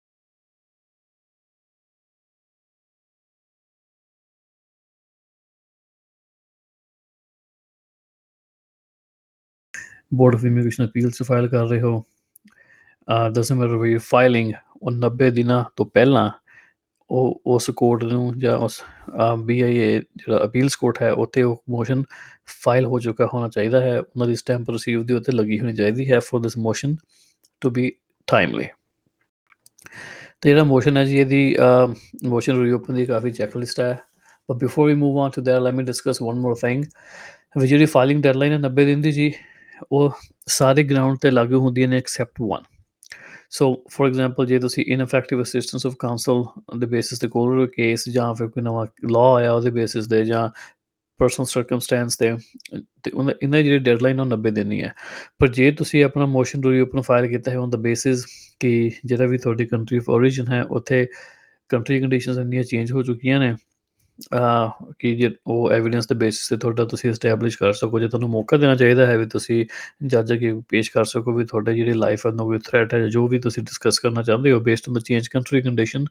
so because country condition ਜਿਹੜੀਆਂ ਨੇ ਉਹ ਤੁਹਾਡੇ ਕੰਟਰੋਲ ਤੋਂ ਬਾਹਰ ਨੇ ਐਸੇ ਕਰਕੇ ਇਹਦੀ ਕੋਈ ਡੈਡਲਾਈਨ ਨਹੀਂ ਹੈਗੀ। ਸੋ ਜਦੋਂ ਵੀ ਕੰਟਰੀ ਕੰਡੀਸ਼ਨ ਚੇਂਜ ਹੁੰਦੀਆਂ ਨੇ ਭਾਵੇਂ 90 ਦਿਨ ਤੋਂ ਬਾਅਦ ਹੀ ਕਿਉਂ ਨਾ ਹੋਣ ਅਹ ਤੁਸੀਂ ਜਿਹੜਾ ਮੋਸ਼ਨ ਰੀਓਪਨ ਹੈ ਤੁਸੀਂ ਦੁਬਾਰਾ ਅਹ, ਉਹਨੂੰ ਫਾਈਲ ਕਰ ਸਕਦੇ ਹੋ। ਅ, ਇੱਥੇ ਮੈਂ ਦੁਬਾਰਾ ਸ਼ਬਦ ਨਹੀਂ ਯੂਜ਼ ਕਰਨਾ ਚਾਹੁੰਦਾ ਬਿਕਾਜ਼ ਜਿਹੜੀ ਲਿਮਿਟੇਸ਼ਨਸ ਹੈਗੀਆਂ ਨੇ ਮੋਸ਼ਨ ਟੂ ਰੀਓਪਨ ਦੀ ਤੁਸੀਂ ਸਿਰਫ ਬਾਈ ਲਾ ਸੁਪਰੀਮ ਕੋਰਟ ਨੇ ਵੀ ਕਿਹਾ ਕਿ ਬਾਈ ਲਾ ਸਿਰਫ ਤੁਸੀਂ ਇੱਕ ਹੀ ਮੋਸ਼ਨ ਜਿਹੜਾ ਹੈ ਮੋਸ਼ਨ ਟੂ ਰੀਓਪਨ ਇੱਕ ਵਾਰ ਹੀ ਫਾਈਲ ਕਰ ਸਕਦੇ ਹੋ। ਜੋ ਡਿਨਾਈ ਹੋ ਜਾਂਦਾ ਹੈ ਤੁਸੀਂ ਉਹਨੂੰ ਦੁਬਾਰਾ ਨਹੀਂ ਫਾਈਲ ਕਰ ਸਕਦੇ। ਇਹਦਾ ਜੀ ਇੱਕ ਲਿਮਿਟ ਇਹਦਾ ਇੱਕ ਐਕਸੈਪਸ਼ਨ ਹੈਗੀ ਹੈ ਇਹ ਰੂਲ ਦੀ ਵੀ। ਇਹ ਰੂਲ ਦੀ ਐਕਸੈਪਸ਼ਨ ਇਹ ਹੈ ਵੀ ਡਸਨਟ ਮੈਟਰ ਕਿ ਤੁਸੀਂ ਕਿਹੜੇ ਗਰਾਊਂਡ ਉੱਪਰ ਤੁਸੀਂ ਬੇਸ ਬੇਸ ਕਰਕੇ ਤੁਸੀਂ ਆਪਣਾ ਮੋਸ਼ਨ ਫਾਈਲ ਕਰ ਰਹੇ ਹੋ ਤੁਸੀਂ ਸਿਰਫ ਇੱਕ ਵਾਰੀ ਫਾਈਲ ਕਰ ਸਕਦੇ ਹੋ। ਐਕਸੈਪਟ ਜੇ ਤੁਸੀਂ ਬੀਆਈਏ ਨੂੰ ਜਾਂ ਇਮੀਗ੍ਰੇਸ਼ਨ ਕੋਰਟ ਨੂੰ ਇਹ ਕਹਿ ਰਹੇ ਹੋ ਵੀ ਜਿਹੜੀ ਤੁਹਾਡੀ ਸੁਬਾ ਸਪੌਂਥ ਹੈ ਬੇਸਿਕਲੀ ਵੀ ਅਹ, ਵੀ ਜਿਹੜੀ ਤੁਹਾਡੇ ਕੋਲ ਅਥਾਰਟੀ ਹੈਗੀ ਵੀ ਤੁਸੀਂ ਆਪਣੇ ਆਪ ਕੋਈ ਵੀ ਮੋਸ਼ਨ ਐਕਸੈਪਟ ਕਰ ਸਕਦੇ ਹੋ ਜਾਂ ਖੋਲ ਸਕਦੇ ਹੋ ਤੁਸੀਂ ਉਹਦੇ ਬੇਸਿਸ ਤੇ ਇਹ ਮੇਰਾ ਮੋਸ਼ਨ ਜਿਹੜਾ ਟੂ ਰੀਓਪਨ ਹੈ ਤੁਸੀਂ ਉਹਨੂੰ ਸੁਣੋ ਤੇ ਮੇਰਾ ਕੇਸ ਰੀਓਪਨ ਕਰੋ। ਜੇ ਤੁਸੀਂ ਸੁਬਾ ਸਪੌਂਥ ਹੈ ਦੇ ਬੇਸਿਸ ਤੇ ਤੁਸੀਂ ਕੋਰਟ ਨੂੰ ਅਰਜ ਕਰਦੇ ਹੋ ਮੋਸ਼ਨ ਰੀਓਪਨ ਵਾਸਤੇ ਤੇ ਇਹਦੀ ਜਿਹੜੀ ਕੋਈ ਨਿਊਮੈਰੀਕਲ ਲਿਮਿਟਸ ਨਹੀਂ ਹੈਗੀ ਭਾਵੇਂ ਤੁਸੀਂ ਇੱਕ ਵਾਰੀ ਮੋਸ਼ਨ ਪਾ ਚੁੱਕੇ ਹੋ ਤੁਸੀਂ ਫਿਰ ਦੁਬਾਰਾ ਪਾ ਸਕਦੇ ਹੋ ਕੋਰਟ ਨੂੰ ਰਿਕੁਐਸਟ ਕਰ ਸਕਦੇ ਹੋ ਵੀ ਜਿਹੜੀ ਕੋਰਟ ਦੀ ਆਪਣੀ ਅਥਾਰਟੀ ਹੈਗੀ ਹੈ ਉਹਦੇ ਬੇਸਿਸ ਤੇ ਤੁਹਾਡਾ ਜਿਹੜਾ ਮੋਸ਼ਨ ਟੂ ਰੀਓਪਨ ਹੈ ਭਾਵੇਂ ਉਹ ਲੇਟ ਵੀ ਹੈ ਅਮ,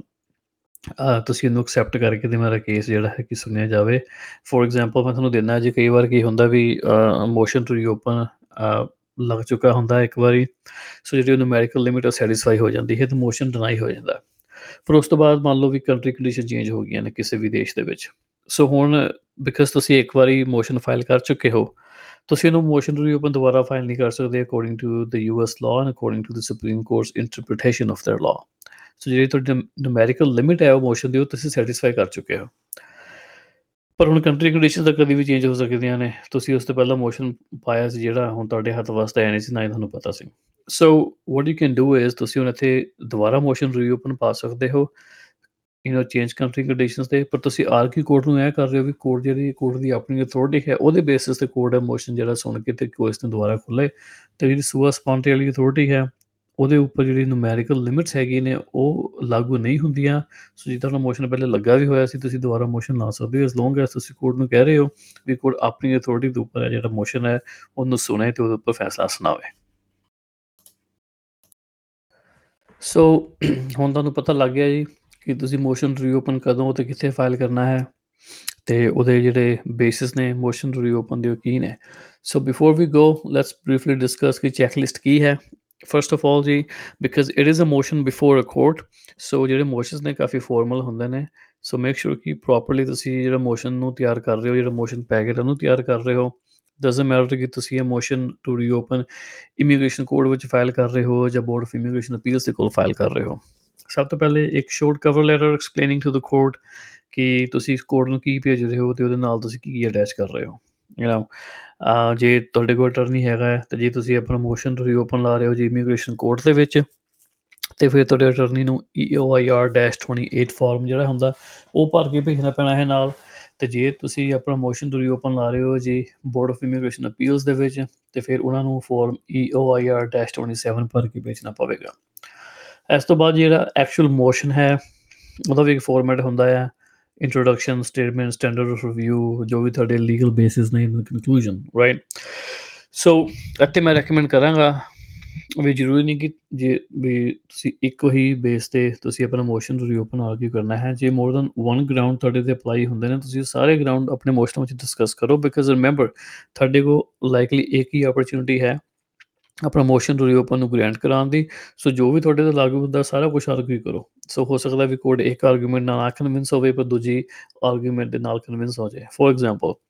ਮੰਨ ਲਓ ਵੀ ਤੁਹਾਡੇ ਜਿੱਤੋਂ ਵੀ ਤੁਸੀਂ ਆਏ ਹੋ ਉੱਥੇ ਦੇ ਉਸ ਦੇਸ਼ ਦੇ ਹਾਲਾਤ ਇੰਨੇ ਚੇਂਜ ਹੋ ਗਏ ਨੇ ਯੂ نو ਕਿ you know based on change country conditions ਤੁਸੀਂ ਮੋਸ਼ਨ ਰੀਓਪਨ ਫਾਈਲ ਕਰ ਰਹੇ ਹੋ ਉਹਦੇ ਨਾਲ ਨਾਲ ਹੀ ਕੋਈ ਨਵਾਂ ਕੇਸ ਆ ਜਾਂਦਾ ਹੈ ਵੀ ਉਹ ਕੇਸ ਕਹਿੰਦਾ ਹੈ ਵੀ ਜੀ ਤੁਹਾਡੇ ਕੇਸ ਵਿੱਚ A B ਜਾਂ C ਹੋ ਰਿਹਾ ਹੈ ਸੋ ਤੁਸੀਂ ਐਲੀਜੀਬਲ ਹੋ ਯੂ نو ਐਸ ਜਿਹੜਾ ਵੀ ਤੁਸੀਂ ਇਮੀਗ੍ਰੇਸ਼ਨ ਬੈਨੀਫਿਟ ਮੰਗ ਰਹੇ ਹੋ ਉਹਦੀ ਗ੍ਰੈਂਟ ਵਾਸਤੇ ਸੋ ਹੁਣ ਤੁਸੀਂ ਇੱਥੇ ਜ਼ਰੂਰੀ ਨਹੀਂ ਕਿ ਤੁਸੀਂ ਅਹ, ਉਹ ਦੋਵਾਂ ਵਿੱਚੋਂ ਇੱਕ ਪਿਕ ਕਰਕੇ ਤੁਸੀਂ ਆਰਗੂ ਕਰਨਾ ਹੈ। ਤੁਸੀਂ ਦੋਵੇਂ ਕਰ ਸਕਦੇ ਹੋ ਵੀ ਯੂ نو ਤੁਸੀਂ ਕੋਰਟ ਨੂੰ ਕਹਿ ਰਹੇ ਹੋ ਵੀ ਗਰਾਊਂਡ ਨੰਬਰ 1 ਵੀ ਜਿਹੜੇ ਦੇਸ਼ ਤੋਂ ਮੈਂ ਆਇਆ ਉੱਥੇ ਹਾਲਾਤ ਇੰਨੇ ਵੀ ਚੇਂਜ ਹੋ ਗਏ ਨੇ ਕਿ ਹੁਣ ਮੈਂ ਉੱਥੇ ਵਾਪਸ ਨਹੀਂ ਜਾ ਸਕਦਾ ਤੇ ਜਾਂ ਜੋ ਤੋਂ ਜੋ ਐਵੀਡੈਂਸ ਆਇਆ ਹੈ ਉਹ ਮੇਰੇ ਕੇਸ ਨਾਲ ਡਾਇਰੈਕਟ ਰਿਲੇਸ਼ਨ ਰੱਖਦਾ ਹੈ ਬਿਕਾਜ਼ ਆਫ ਦੈਟ ਮੈਨੂੰ ਦੁਬਾਰਾ ਮੌਕਾ ਦਿੱਤਾ ਜਾਵੇ ਵੀ ਜਿਹੜਾ ਜੱਜ ਹੈ ਉਹਨੂੰ ਵੀ ਬੈਨੀਫਿਟ ਨਹੀਂ ਸੀ ਇਸ ਐਵੀਡੈਂਸ ਦਾ ਉਦੋਂ ਸੋ ਜਿਹੜੀ ਉਹਦੀ ਐਨਾਲਿਸਿਸ ਹੈ ਦੁਬਾਰਾ ਕਰ ਸਕੇ so maybe I'm now eligible for relief ਤੇ ਗਰਾਊਂਡ ਨੰਬਰ 2 ਤੁਸੀਂ ਕਹਿ ਸਕਦੇ ਹੋ ਵੀ ਕੇਸ ਲਾ ਵੀ ਹੁਣ ਆਇਆ ਉਹ ਕੇਸ ਲਾ ਕਹਿੰਦਾ ਵੀ ਜੇ A, B ਜਾਂ C ਤੁਹਾਡੇ ਕੋਲ ਹੈਗਾ ਜੇ ਤੁਹਾਡੇ ਕੇਸ ਵਿੱਚ ਹੋ ਰਿਹਾ ਤੇ ਤੁਸੀਂ ਐਲੀਜੀਬਲ ਹੋ, ਤੇ ਤੁਸੀਂ ਆਰਗੂ ਕਰ ਸਕਦੇ ਹੋ ਵੀ ਇਹ ਮੇਰੇ ਨਾਲ ਇਹ ABC ਜੋ ਯੂ نو ਮੇਰੇ ਕੇਸ ਵਿੱਚ ਹੈਗਾ ਆ ਸੋ ਉਹਦੇ ਬੇਸਿਸ ਤੇ ਮੈਂ ਐਲੀਜੀਬਲ ਹਾਂ ਕਿ ਜਿਹੜਾ ਮੇਰਾ ਕੇਸ ਦੁਬਾਰਾ ਖੋਲਿਆ ਜਾਵੇ ਤਾਂ ਕਿ ਜੋ ਮੈਂ ਦੁਬਾਰਾ ਆਪਣਾ ਪੱਖ ਕੋਰਟ ਦੇ ਅੱਗੇ ਰੱਖ ਸਕਾਂ ਤੇ ਉਸ ਤੋਂ ਬਾਅਦ ਜਿਹੜਾ ਤੁਹਾਡਾ ਮੋਸ਼ਨ ਹੈ, ਉਹਨੂੰ ਸਟੇਟ ਕਰਨਾ ਪੈਣਾ ਵੀ ਕਿਹੜੇ ਆਰਡਰ ਜਿਹੜੇ ਨੇ, ਕਿ ਕਈ ਵਾਰ ਕੀ ਹੁੰਦਾ ਵੀ more than one order is issued by a ਜੱਜ অর ਅ ਕੋਰਟ ਸੋ ਤੁਸੀਂ ਕਲੀਅਰਲੀ ਦੱਸਣਾ ਮੋਸ਼ਨ ਦੇ ਵਿੱਚ ਵੀ ਕਿਹੜਾ ਆਰਡਰ ਤੁਸੀਂ ਅਪੀਲ ਕਰ ਰਹੇ ਹੋ। ਅਗੇਨ ਉਹਦੀ ਕਾਪੀ ਮੈਂ ਰეკਮੈਂਡ ਕਰਾਂਗਾ ਵੀ ਤੁਸੀਂ ਅਟੈਚ ਕਰ ਦਵੋ। ਤੇ ਜੋ ਵੀ ਐਵੀਡੈਂਸ ਹੈਗਾ ਹੈ ਜੋ ਵੀ ਤੁਸੀਂ ਐਪਲੀਕੇਸ਼ਨ ਲਾਣੀ ਹੈ, ਆਪਣੀ ਰਿਲੀਫ ਵਾਸਤੇ, ਉਹ ਸਾਰੇ ਸਾਰਾ ਐਵੀਡੈਂਸ ਤੇ ਐਪਲੀਕੇਸ਼ਨਸ ਉਹ ਤੁਸੀਂ ਐਗਜ਼ਿਬਿਟ ਲਿਸਟ ਤਿਆਰ ਕਰਕੇ ਤੁਸੀਂ ਉਹ ਵੀ ਨਾਲ ਅ, ਭੇਜਣੀ ਹੈ ਆਪਣੇ ਮੋਸ਼ਨ ਦੇ ਨਾਲ ਤਾਂ ਕਿ ਜੋ ਜੋ ਆ ਜੱਜ ਫੈਸਲਾ ਲੈ ਰਿਹਾ ਹੈ ਜਾਂ ਬੋਰਡ ਆਫ ਇਮੀਗ੍ਰੇਸ਼ਨ ਫੈਸਲਾ ਲੈ ਰਹੀ ਹੈ ਤੁਹਾਡੇ ਮੋਸ਼ਨ ਨੂੰ ਰੀਓਪਨ ਤੇ ਉਹ ਸਾਰਾ ਕੁਝ ਵੇਖ ਕੇ ਫੈਸਲਾ ਲੈਣਗੇ ਵੀ ਤੁਹਾਡਾ ਜਿਹੜਾ ਕੇਸ ਹੈ ਦੁਬਾਰਾ ਉਹਨੂੰ ਖੋਲਣਾ ਚਾਹੀਦਾ ਹੈ ਕਿ ਨਹੀਂ ਖੋਲਣਾ ਚਾਹੀਦਾ। ਤੇ ਇਹਦੀ ਫਾਈਲਿੰਗ ਫੀ ਵੀ ਹੈਗੀ ਹੈ। ਤੇ ਜੇ ਤੁਸੀਂ ਫਾਈਲਿੰਗ ਫੀ ਨਹੀਂ ਦੇ ਸਕਦੇ motion the then you can file a waiver application ਪਰ ਜੇ ਤੁਸੀਂ ਆਪਣਾ ਮੋਸ਼ਨ ਟੂ ਰੀਓਪਨ ਤੁਹਾਡਾ ਬੇਸਿਸ ਹੈਗਾ ਜੀ asylum withholding of removal ਜਾਂ ਕੈਟ ਦੇ ਬੇਸਿਸ ਤੇ ਤੇ ਫਿਰ ਉਹਦੀ ਜਿਹੜੀ ਰੀਓਪਨਿੰਗ ਦੀ ਕੋਈ ਫਾਈਲਿੰਗ ਫੀਸ ਨਹੀਂ ਹੈਗੀ so then you are fine ਤੇ ਲਾਸਟਲੀ ਤੁਹਾਡੇ ਮੋਸ਼ਨ ਨਾਲ ਜਾਣਾ ਚਾਹੀਦਾ ਜੀ ਸਰਟੀਫਿਕੇਟ ਆਫ ਸਰਵਿਸ ਬੇਸਿਕਲੀ ਉਹ ਪੇਪਰ ਬਹੁਤ ਜ਼ਰੂਰੀ ਹੈ, ਜੇ ਤੁਸੀਂ ਉਹ ਨਾਲ ਨਹੀਂ ਫਾਈਲ ਕਰਦੇ, ਤੁਹਾਡਾ ਮੋਸ਼ਨ ਉਹਨਾਂ ਨੇ ਕਲਰਕ ਨੇ ਐਕਸੈਪਟ ਨਹੀਂ ਕਰਨਾ ਤੇ ਉਹ ਰਿਜੈਕਟ ਹੋ ਜਾਣਾ ਹੈ। ਤੇ ਉਹ ਤਾਂ ਜ਼ਰੂਰੀ ਹੈ ਵੀ ਉਹ ਦੱਸਦਾ ਕੋਡ ਨੂੰ ਵੀ ਤੁਸੀਂ ਇੱਕ ਕਿਹਨੂੰ ਕਿਹਨੂੰ ਕਾਪੀ ਭੇਜੀ ਹੈ, ਤੇ ਤੁਸੀਂ ਸਾਈਨ ਕਰਦੇ ਹੋ ਅੰਡਰ ਪੈਨਲਟੀ ਆਫ ਪਰਜਰੀ ਕਿ ਮੈਂ ਇਸ ਮੋਸ਼ਨ ਦੀ ਕਾਪੀ ਫੋਰ ਐਗਜ਼ਾਮਪਲ ਸਰਕਾਰ ਨੂੰ ਵੀ ਭੇਜੀ ਹੈ ਤੇ ਮੈਂ ਕੋਰਟ ਨੂੰ ਵੀ ਭੇਜੀ ਆ ਸੋ ਇਹ ਹੈ ਜੀ in a nutshell the process of how to reopen the asylum cases ਜਿਵੇਂ ਮੈਂ ਕਿਹਾ ਵੀ ਜਿਹੜਾ ਸਭ ਤੋਂ ਪਹਿਲਾ ਗਰਾਊਂਡ ਸੀ ਦੀ ਇਨਫੈਕਟਿਵ ਅਸਿਸਟੈਂਸ ਆਫ ਕਾਉਂਸਲ ਉਹ ਅਹ, ਉਹਦੀ ਵੱਖਰੀਆਂ ਰਿਕੁਆਇਰਮੈਂਟਸ ਨੇ ਥੋੜ੍ਹੀਆਂ ਸੋ ਉਹ ਮੈਂ ਉਹਦੇ ਵਾਸਤੇ ਅਹ, ਕਿਸੇ ਨਾ ਕਿਸੇ ਐਪੀਸੋਡ 'ਚ ਮੈਂ ਜ਼ਰੂਰ ਡਿਸਕਸ ਕਰਾਂਗਾ। ਟਾਈਮ ਕੱਢ ਕੇ ਬਿਕਾਜ਼ ਅ ਪੋਡਕਾਸਟ ਆਲਰੇਡੀ ਇੰਨਾ ਲੰਬਾ ਹੋ ਗਿਆ ਸੀ so I just wanted to you know briefly cover ਜਿਹੜਾ ਮੋਸ਼ਨ ਟੂ ਰੀਓਪਨ ਹੈ, ਉਹਦੇ ਕੀ ਸਟੈਪਸ ਨੇ, ਕੀ ਬੇਸਿਸ ਨੇ, ਕਦੋਂ ਫਾਈਲ ਕਰਨਾ ਹੈ, ਕਿੱਥੇ ਫਾਈਲ ਕਰਨਾ ਹੈ। ਸੋ ਜਸਟ ਟੂ ਰੀਕੈਪ ਤੁਸੀਂ ਮੋਸ਼ਨ ਟੂ ਰੀਓਪਨ ਆਪਣਾ ਫਾਈਲ ਕਰ ਸਕਦੇ ਹੋ ਇਮੀਗ੍ਰੇਸ਼ਨ ਕੋਰਟ ਦੇ ਵਿੱਚ, ਜੇ ਤੁਸੀਂ ਜੱਜ ਦਾ ਜਿਹੜਾ ਡਿਸੀਜਨ ਹੈ ਰਿਮੂਵਲ ਆਰਡਰ ਵਾਲਾ ਅਪੀਲ ਨਹੀਂ ਕੀਤਾ ਸੀ ਤੇ ਉਹ ਜੇ ਤੁਸੀਂ ਅਪੀਲ ਕੀਤਾ ਸੀ, ਜਾਂ ਤੁਹਾਡੀ ਅਪੀਲ ਪੈਂਡਿੰਗ ਹੈ, ਤੁਸੀਂ ਜਿਹੜਾ ਮੋਸ਼ਨ ਟੂ ਰੀਓਪਨ ਹੈ, ਤੁਸੀਂ ਉਹਨੂੰ ਬੋਰਡ ਆਫ ਇਮੀਗ੍ਰੇਸ਼ਨ ਅਪੀਲਸ ਦੇ ਕੋਲ ਫਾਈਲ ਕਰਨਾ ਹੈ। ਤੁਹਾਡੇ ਕੋਲ 90 ਦਿਨ ਦਾ ਟਾਈਮ ਹੈ, ਤੁਹਾਡਾ ਰਿਮੂਵਲ ਆਰਡਰ ਫਾਈਨਲ ਹੋਣ ਤੋਂ ਬਾਅਦ ਕਿ ਉਹ 90 ਦਿਨ ਦੇ ਵਿੱਚ ਵਿੱਚ motion to reopen immigration court ਜੇ ਤੁਸੀਂ ਉੱਥੇ ਫਾਈਲ ਕਰਨਾ ਹੈ, ਜਾਂ ਜੇ BIA ਦੇ ਵਿੱਚ ਫਾਈਲ ਹੋਣਾ ਹੈ, ਵੀ ਉਹਨਾਂ ਦੇ ਕੋਲ ਤੁਹਾਡੇ ਮੋਸ਼ਨ ਦੀ ਕਾਪੀ ਰਿਸੀਵ ਹੋਣੀ ਚਾਹੀਦੀ ਹੈ 90 ਦਿਨ ਤੋਂ ਪਹਿਲਾਂ ਪਹਿਲਾਂ ਜੇ 90 ਦਿਨ ਤੋਂ ਲੇਟ ਹੋ ਜਾਂਦਾ ਹੈ ਤਾਂ ਤੁਹਾਡਾ ਮੋਸ਼ਨ ਅਨਟਾਈਮਲੀ ਹੈ ਤੇ ਕੋਰਟ ਉਹਨੂੰ ਸਮਰਲੀ ਰਿਜੈਕਟ ਕਰ ਸਕਦਾ ਹੈ। ਤੇ ਉਸ ਤੋਂ ਇਲਾਵਾ ਜੇ ਤੁਸੀਂ ਆਰ ਆਪਣਾ ਮੋਸ਼ਨ ਰੀਓਪਨ ਪਾ ਰਹੇ ਹੋ based on change country conditions ਉਹਦੀ ਕੋਈ ਡੈਡਲਾਈਨ ਨਹੀਂ ਹੈ। ਬੇਸਿਕਲੀ ਤੁਸੀਂ ਕਦੀ ਵੀ ਮੋਸ਼ਨ ਜਿਹੜਾ ਹੈ ਫਾਈਲ ਕਰ ਸਕਦੇ ਹੋ। ਮੋਸ਼ਨ ਰੀਓਪਨ ਤੁਸੀਂ ਸਿਰਫ ਇੱਕ ਵਾਰ ਹੀ ਫਾਈਲ ਕਰ ਸਕਦੇ ਹੋ। ਅਨਲੈਸ ਤੁਸੀਂ ਕੋਰਟ ਨੂੰ ਕਹਿ ਰਹੇ ਹੋ ਵੀ ਕੋਰਟ ਤੇ ਜਿਹੜੀ ਸੂਆ ਸਪਾਂਟ ਹੈ ਜਾਂ ਆਪਣੀ ਉਹਨਾਂ ਦੀ ਉਹ- ਉਹਨਾਂ ਦੀ ਆਪਣੀ ਅਥਾਰਟੀ ਹੈ ਉਹਦੇ ਬੇਸਿਸ ਤੇ ਉਹ ਮੋਸ਼ਨ ਸੁਣ ਲੈਣ ਤੇ ਉਹ ਫਿਰ ਜਿਹੜਾ ਮੋਸ਼ਨ ਹੈ ਉਹ ਨੂਮੈਰੀਕਲ ਲਿਮਿਟਸ ਤੋਂ ਬਾਹਰ ਆ ਜਾਂਦਾ ਹੈ। ਫਿਰ ਤੁਸੀਂ ਫਿਰ ਜੇ ਪਹਿਲਾਂ ਵੀ ਫਾਈਲ ਕੀਤਾ ਸੀ ਤੁਸੀਂ ਫਿਰ ਦੁਬਾਰਾ ਉਹਨੂੰ ਫਾਈਲ ਕਰ ਸਕਦੇ ਹੋ। So again you can argue the basis and then you can ask the court to do it under their power, their own authority, so their own sua sponte power to reopen the case. ਤੇ ਜਿਹੜੀ check list ਆ ਮੈਂ discuss ਕੀਤੀ ਹੈ। ਅਹ ਮੈਂ ਇਹਦੇ ਬਾਰੇ article ਵੀ ਲਿਖਿਆ ਸੀ ਬੇਸਿਕਲੀ ਬਲੌਗ ਪੋਸਟ ਤੇ ਉਹ ਮੇਰੀ ਵੈਬਸਾਈਟ thesinglawoffice.com ਤੇ ਅਵੇਲੇਬਲ ਹੈਗਾ ਹੈ ਜੀ। ਉਹਦੀ ਹੈਡਿੰਗ ਹੈਗਾ ਜੀ motion to to reopen removal orders ਤੁਸੀਂ ਜਾ ਕੇ ਪੜ੍ਹ ਸਕਦੇ ਹੋ, ਉਹਦੇ ਵਿੱਚ ਮੈਂ ਚੈੱਕ ਲਿਸਟ ਵੀ ਚੈੱਕ ਲਿਸਟ ਵੀ ਪ੍ਰੋਵਾਈਡ ਕੀਤੀ ਹੈ ਤੇ ਡੈਡਲਾਈਨ ਵਗੈਰਾ ਮੈਂ ਸਭ ਕੁਝ ਲਿਖਿਆ ਹੋਇਆ ਵੀ ਤੁਸੀਂ ਅੱਗੇ ਸਿਸਟਮ ਮੋਸ਼ਨ ਤੋਂ ਰੀਓਪਨ ਲਾ ਸਕਦੇ ਹੋ, ਕਦੋਂ ਲਾਣਾ ਹੈ ਤੇ ਤੁਹਾਨੂੰ ਨਾਲ ਕੀ ਕੀ ਭੇਜਣਾ ਹੈ। ਸੋ ਇਹਦੇ ਨਾਲ ਹੀ ਇਹ ਆਪਾਂ ਅਹ, ਕਰਦੇ ਹਾਂ ਜੀ ਫਿਨਿਸ਼ ਰੈਪ ਅਪ ਕਰਦੇ ਹਾਂ ਅੱਜ ਦਾ ਐਪੀਸੋਡ ਐਪੀਸੋਡ ਨੰਬਰ 3